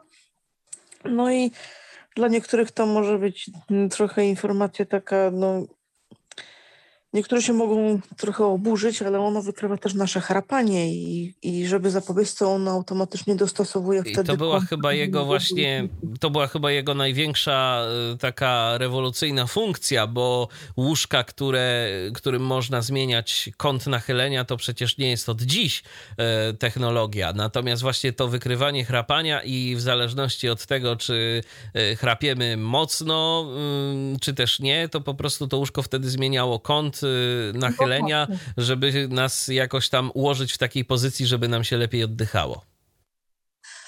No tak, no i ono też jest z jakiejś, wo- m, jakieś, jakiejś skóry włoskiej, są obi, jest obite w dwóch, jest w dwóch wersjach kolorystycznych, jest pomarańczowe i szare. I o różnej twardości są materace. No i jeżeli chodzi o koszt takiego łóżka, to na polskie około 4,5 tysiąca złotych trzeba by za takie łóżko y, zapłacić. I tam jeszcze była cena 6399 juanów, jakaś taka dziwna y, jednostka monetarna, której nie kojarzę. To chińska. Chińska, no właśnie. No na Polskę w każdym razie 4,5 tysiąca złotych. Takie cacuszko, że tak powiem, by, by kosztowało. No z jednej strony fajne, no bo se, można sobie regulować. Tak, Ale ten to chyba dla jednej osoby tylko, tak? Było. Czy dwuosobowe? Ja tam widziałam, że ono dosyć takie szerokie było na zdjęciu. Więc mi się wydaje, że chyba mogą dwie osoby spać. No tylko teraz pytanie, co z tym, y, z tą jego podstawową funkcją, tak? Jak jeden chrapie, drugi nie. Chociaż może to ma dwie połowy i jakby Może, różnie się może. rozchylają. Tam. Możliwe. No ja tam na zdjęciu widziałam, że ono dosyć szerokie było i tam nie widziałam, żeby było podzielone na, na dwie połowy, ale możliwe, że tak jest. No ale w każdym razie technologia y, zagląda do sypialni już też, jak widać. Podeślę wam lineczkę zaraz w komentarzu do Okej. tego artykułu, także sobie mo- będziecie mogli poczytać. Super. Dzięki serdeczne. No to, to tyle ode mnie. To w takim razie pozdrawiamy Cię, Moniko. Do usłyszenia. Pozdrawiam, do usłyszenia. Cześć. Zostały nam dwa newsy. Dwa newsy od Pauliny.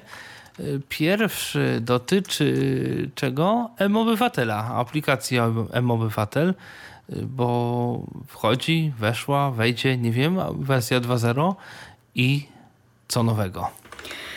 No, na tym etapie wersja M-Obywatel 2.0 jest, na, y, jest w czasie projektowania. Y, są dodawane nowe funkcje. Y, Był podcast o tym, technicznie rzecz biorąc, Komputer Świata, więc to też jest fajne do odsłuchu tam do tła. W sumie nie dowiadujemy się nic, czego nie przeczytamy na stronie, ale y, też fajnie jest poznać przyświecającą temu ideę. E, Natomiast z takich rzeczy, które tutaj możemy, e, na które możemy czekać, e, no to mamy otrzymywać powiadomienia o zwrocie podatku, dofinansowaniu z gminy, decyzji o przyjęciu dziecka do przedszkola. E, też jest powiadomienie o e, końcu ważności, no zbliżającym się końcu ważności mm, konkretnych dokumentów, przykład dowodu osobistego. E, też jest taka obietnica, że wszystkie wiadomości z urzędu jakby w jednej skrzynce, w jednym centrum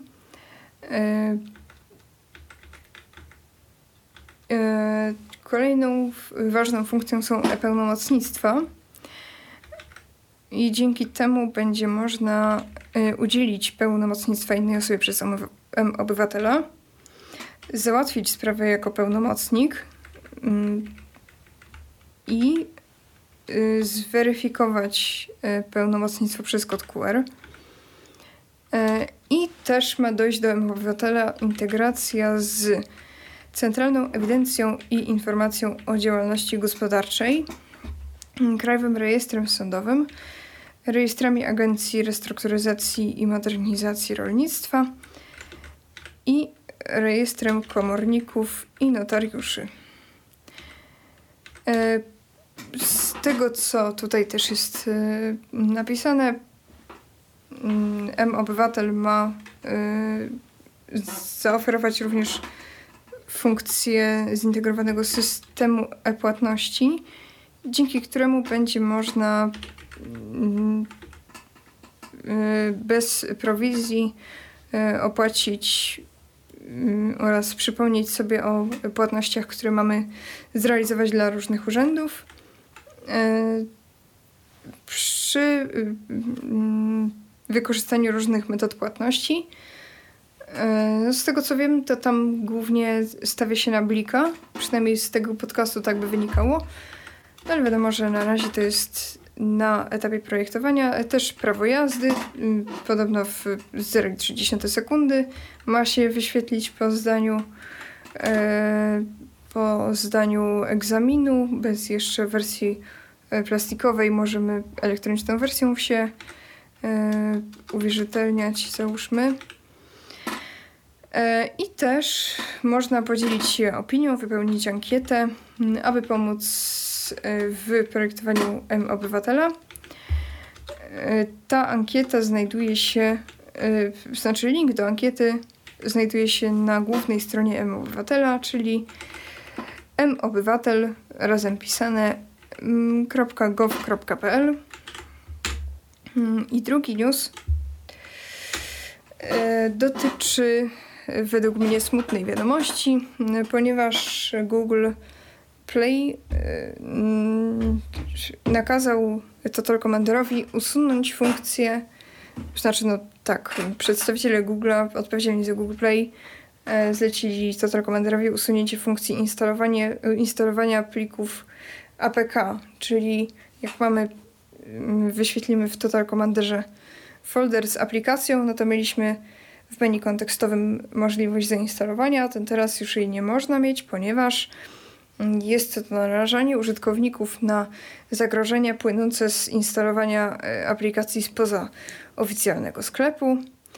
E, no cóż, mnie jako użytkownika no mniej lub bardziej świadomego e, to zbulwersowało, ponieważ no, jest to było nie było odbieranie no, prawa mm, używania telefonu y, zgodnie z tymi ideami otwartości, y, dowolności instalowania ze wszelkich źródeł i tak dalej, no to teraz zauważyłam, że z, y, z wersji na wersję z miesiąca na miesiąc staje się to coraz trudniejsze.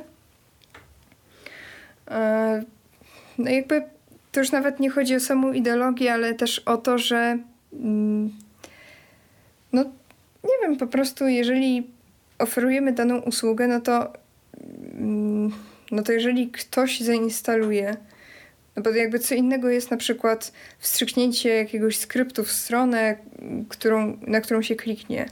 Tak, ale jeżeli sami podejmujemy decyzję o tym, że instalujemy plik APK z danego folderu, no to Nie o to tam chodziło. To jest to, to jest to, co Google zawsze robi, czyli automatyczne systemy, które wykrywają, że aplikacja coś może, w sumie to nie wiedzą dlaczego, w sumie to nie wiedzą, czy to nie, czy to złe, czy to dobre, ale dla bezpieczeństwa co najmniej wyślą ostrzeżenie, jeżeli nie usuną deweloperowi konta. To jest bardzo częsty problem Google'a, no, że przez to, że tam nie ma takich w Apple ludzi, którzy każdą pojedynczą aplikację i każdą pojedynczą aktualizację ręcznie przepuszczają, no to system jak to system, tak, y, każdy popełnia błędy czasami. I z tego co właśnie wiem z Total Commanderem była taka kwestia, że z jakiegoś powodu, nie do końca wiadomo z jakiego, system uznał, że ta aplikacja potrafi i instaluje sama siebie i wykorzystuje ten mechanizm po to, żeby się aktualizować poza sklepem Google Play co oczywiście Google, na co oczywiście Google nie zezwala, bo wtedy aplikacja może wprowadzić jakieś mechanizmy, no, których Google nie chce i Google nie będzie już mógł nic z tym zrobić. Więc Google nakazał Total Commanderowi przestać e, móc się aktualizować poza Google Play. No to Total Commander umieścił w kodzie coś takiego, co nie pozwalało instalować tej konkretnej aplikacji, czyli Total Commandera, ale system nie był w stanie tego wykryć i nadal z tego czy innego powodu wyświetlał, co wyświetlał. A w Google jest tak, że jak są trzy ostrzeżenia, to się wylatuje z Google'a, więc po prostu autor nie chciał eksperymentować i zrobił, co zrobił. Okej, okay, no to dzięki za wyjaśnienie, bo szczerze mówiąc mówiłeś o y, czytaniu polskich newsów z przymrużeniem oka, a to był news pisany po angielsku, więc myślałam, że mogę się oprzeć na mm, tym. Pytanie, czy był u źródła. Natomiast, to też natomiast faktycznie mogłam to bardziej szczegółowo sprawdzić. No w każdym razie nadal nadal jest Fakt pozostaje faktem, słabe. opcji tej w Total Commanderze na Androidzie nie ma. Tak. Natomiast korzystając z przywileju, że mój news e, jest ostatni, to dokleję do niego też moje takie małe sygnałki, które gdzieś tam zbieram e, do notatnika, nie chcąc stworzyć kolejnych newsów, ponieważ są to rzeczy zbyt małe i zbyt nieistotne, żeby pojawiały się w headach. Mianowicie znalazłam sklep ze słodyczami z Rumunii, przy czym jest to sklep bardzo prosty, ponieważ możemy kupić małą torbę, dużą torbę, małą skrzynkę oraz dużą skrzynkę tych słodyczy. Totalnie nie, wy, nie będziemy wiedzieć, co tam jest, ale to, co jest y, ważne, no to to, że y, europejskie kraje są obsługiwane na liście firm y, mm, kurierskich. Udało mi się dostrzec DHL i DPD, więc Polska jak najbardziej się wlicza w to grono. E, link do sklepu to e, mówiąc fonet, e, jakby literami pisanymi romanian nie, przepraszam. Romaniacrate.com romaniacrate.com no tam ceny nie są aż takie małe, ale w sumie gdybyśmy chcieli spróbować co słodkiego i przekąskowego jedzą w Rumunii, albo zrobić komuś taki prezent, no to, no to w sumie jest na to już y, jakaś tam jakiś pomysł. Mm, kolejna rzecz. Y, powstaje stabilny, stabilna kryptowaluta polska. Nazywa się Cebulion. Y, na stronę projektu prowadzi link cebulion.io. Więc to, że coś kosztuje miliony cebulionów, za jakiś czas może, może nabrać prawdziwego znaczenia. E, a w sumie będzie to znaczyło mniej więcej tyle, co że kosztuje miliony złotych, ponieważ ce mm, ideą cebuliona jest to, żeby e, jakby był warty jeden do jeden tyle co złotówka, żeby można było za złotówki bezpośrednio kupować cebuliony i za cebuliony złotówki i że 5 cebulionów zawsze jest 5 zł i koniec. E, no ma to zwiększyć anonimowość płatności. E, jest oparty na Ethereum. E, więc no cóż, na kryptowalutach się nie znam, ale sygnalizuje, że coś takiego może ujrzeć światło dzienne. Teraz na Ethereum to wiele różnych rzeczy powstaje. Mm, Tak. Jest już opatentowana nazwa tego, więc pewnie prędzej czy później doczekamy się realizacji tego projektu. I ode mnie to już tyle sygnałów. I nastała cisza. To ja mam jeszcze taki malutki newsik, bo chyba o tym się nie mówiło, że Allegro w końcu na Androidzie, tak samo jak już od paru miesięcy na Apple'u, jest w stanie mm, się biometrią, można się zalogować do Allegro i też dostałem taką informację niedawno od Allegro, że jesteśmy już w Europie, to znaczy, że można z Allegro korzystać we wszystkich krajach Unii Europejskiej. Y, Nie wiem, czy kupować, nie wiem, czy sprzedawać. Podejrzewam, że jedno i drugie, ale tego nie jestem pewien. Nie wgłębiałem się szczerze mówiąc w ten komunikat, ale y, no, Allegro ponoć chce jakoś próbować y, również startować na innych rynkach. Zobaczymy, czy to się uda. No i Natomiast tyle. jak jesteśmy przy Allegro, to w sumie też y, jedną rzecz dopowiem. Y, Ostatnio pojawiła się usługa magazynu Allegro. To jest coś, co y, znamy na przykład z Amazona. Mianowicie to jest coś takiego, że sklep, który sprzedaje swoje produkty na Allegro, może wynająć przestrzeń magazynową, tak żeby w jednej paczce można było kupić produkty z wielu różnych sklepów i dostać ją w miarę blisko, y, w miarę szybko, ponieważ y, magazyn jest zlokalizowany w Warszawie. E, Ale w sumie, tak szczerze, to co najbardziej mnie cieszy w tym, to jest to, że y, no, są co prawda podkategorie, ale główną kategorią jest właśnie to, magazyn Allegro. Jest to jedna z kategorii po prostu. A więc można so- sobie w nią wejść, wybrać ostatnio dodane przedmioty i zwyczajnie, widząc całkowity galimatias, przedzierać się przez to, co jest tam nowego, co mi się przydaje na przykład po to, żeby sprawdzać, jakie są nowe gadżety, jakie są rzeczy, których nie znam. No bo y, odczuwam taki brak i odczuwam taką potrzebę, że skoro y, człowiek widzący chodzi po sklepie i widzi rzeczy, których wcześniej nie widział i jakby, no może nawet nie są dla niego, ale jakoś tam wie, że one istnieją, no to ja w sumie nie mam zbytnio takiej, e, takiej możliwości, no bo jak na przykład coś kupuję, przeglądam konkretne kategorie, to nie wpadnie mi do głowy to, że coś, co mogłoby być dla mnie atrakcyjne, znajdzie się w kategorii, którą nie przyszłoby mi do głowy przeglądać. No tutaj jest chaos, kompletny, kompletny jakby bałagan. Przecież jakieś kosmetyki znajdują się koło elektroniki, baterie koło obieraczek do warzyw, ale w sumie mnie w tym to mm, pociąga, że mogę odkryć coś ciekawego, coś nowego. I jeżeli kogoś to też interesuje, no to wystarczy wejść na allegro.pl magazyn myślnik allegro, wybrać sobie ostatnio dodane i voilà. Tak, y, to jest rzeczywiście ciekawe. Y, No i co? To wszystko, co mamy jeszcze tak nas programowo? Czy ktoś coś jeszcze znalazł ciekawego? Chyba nikt Chyba ciekawego wszystko. nic nie znalazł. W związku z powyższym o godzinie 22.47 kończymy dzisiejszy Tyflo Przegląd. Ja tylko jeszcze przypomnę, że dzisiaj z- w składzie byliśmy Paulina Gajoch, Mikołaj Hołysz, Michał Dziwisz i Dobrej Jacek. Bilecki. Miłej nocy No i do nie pozostaje mi nic innego jak za Michałem i Pauliną powtórzyć dobrej nocy. Dobrej nocy. Był to Tyflo Podcast. Pierwszy polski podcast dla niewidomych i słabowidzących.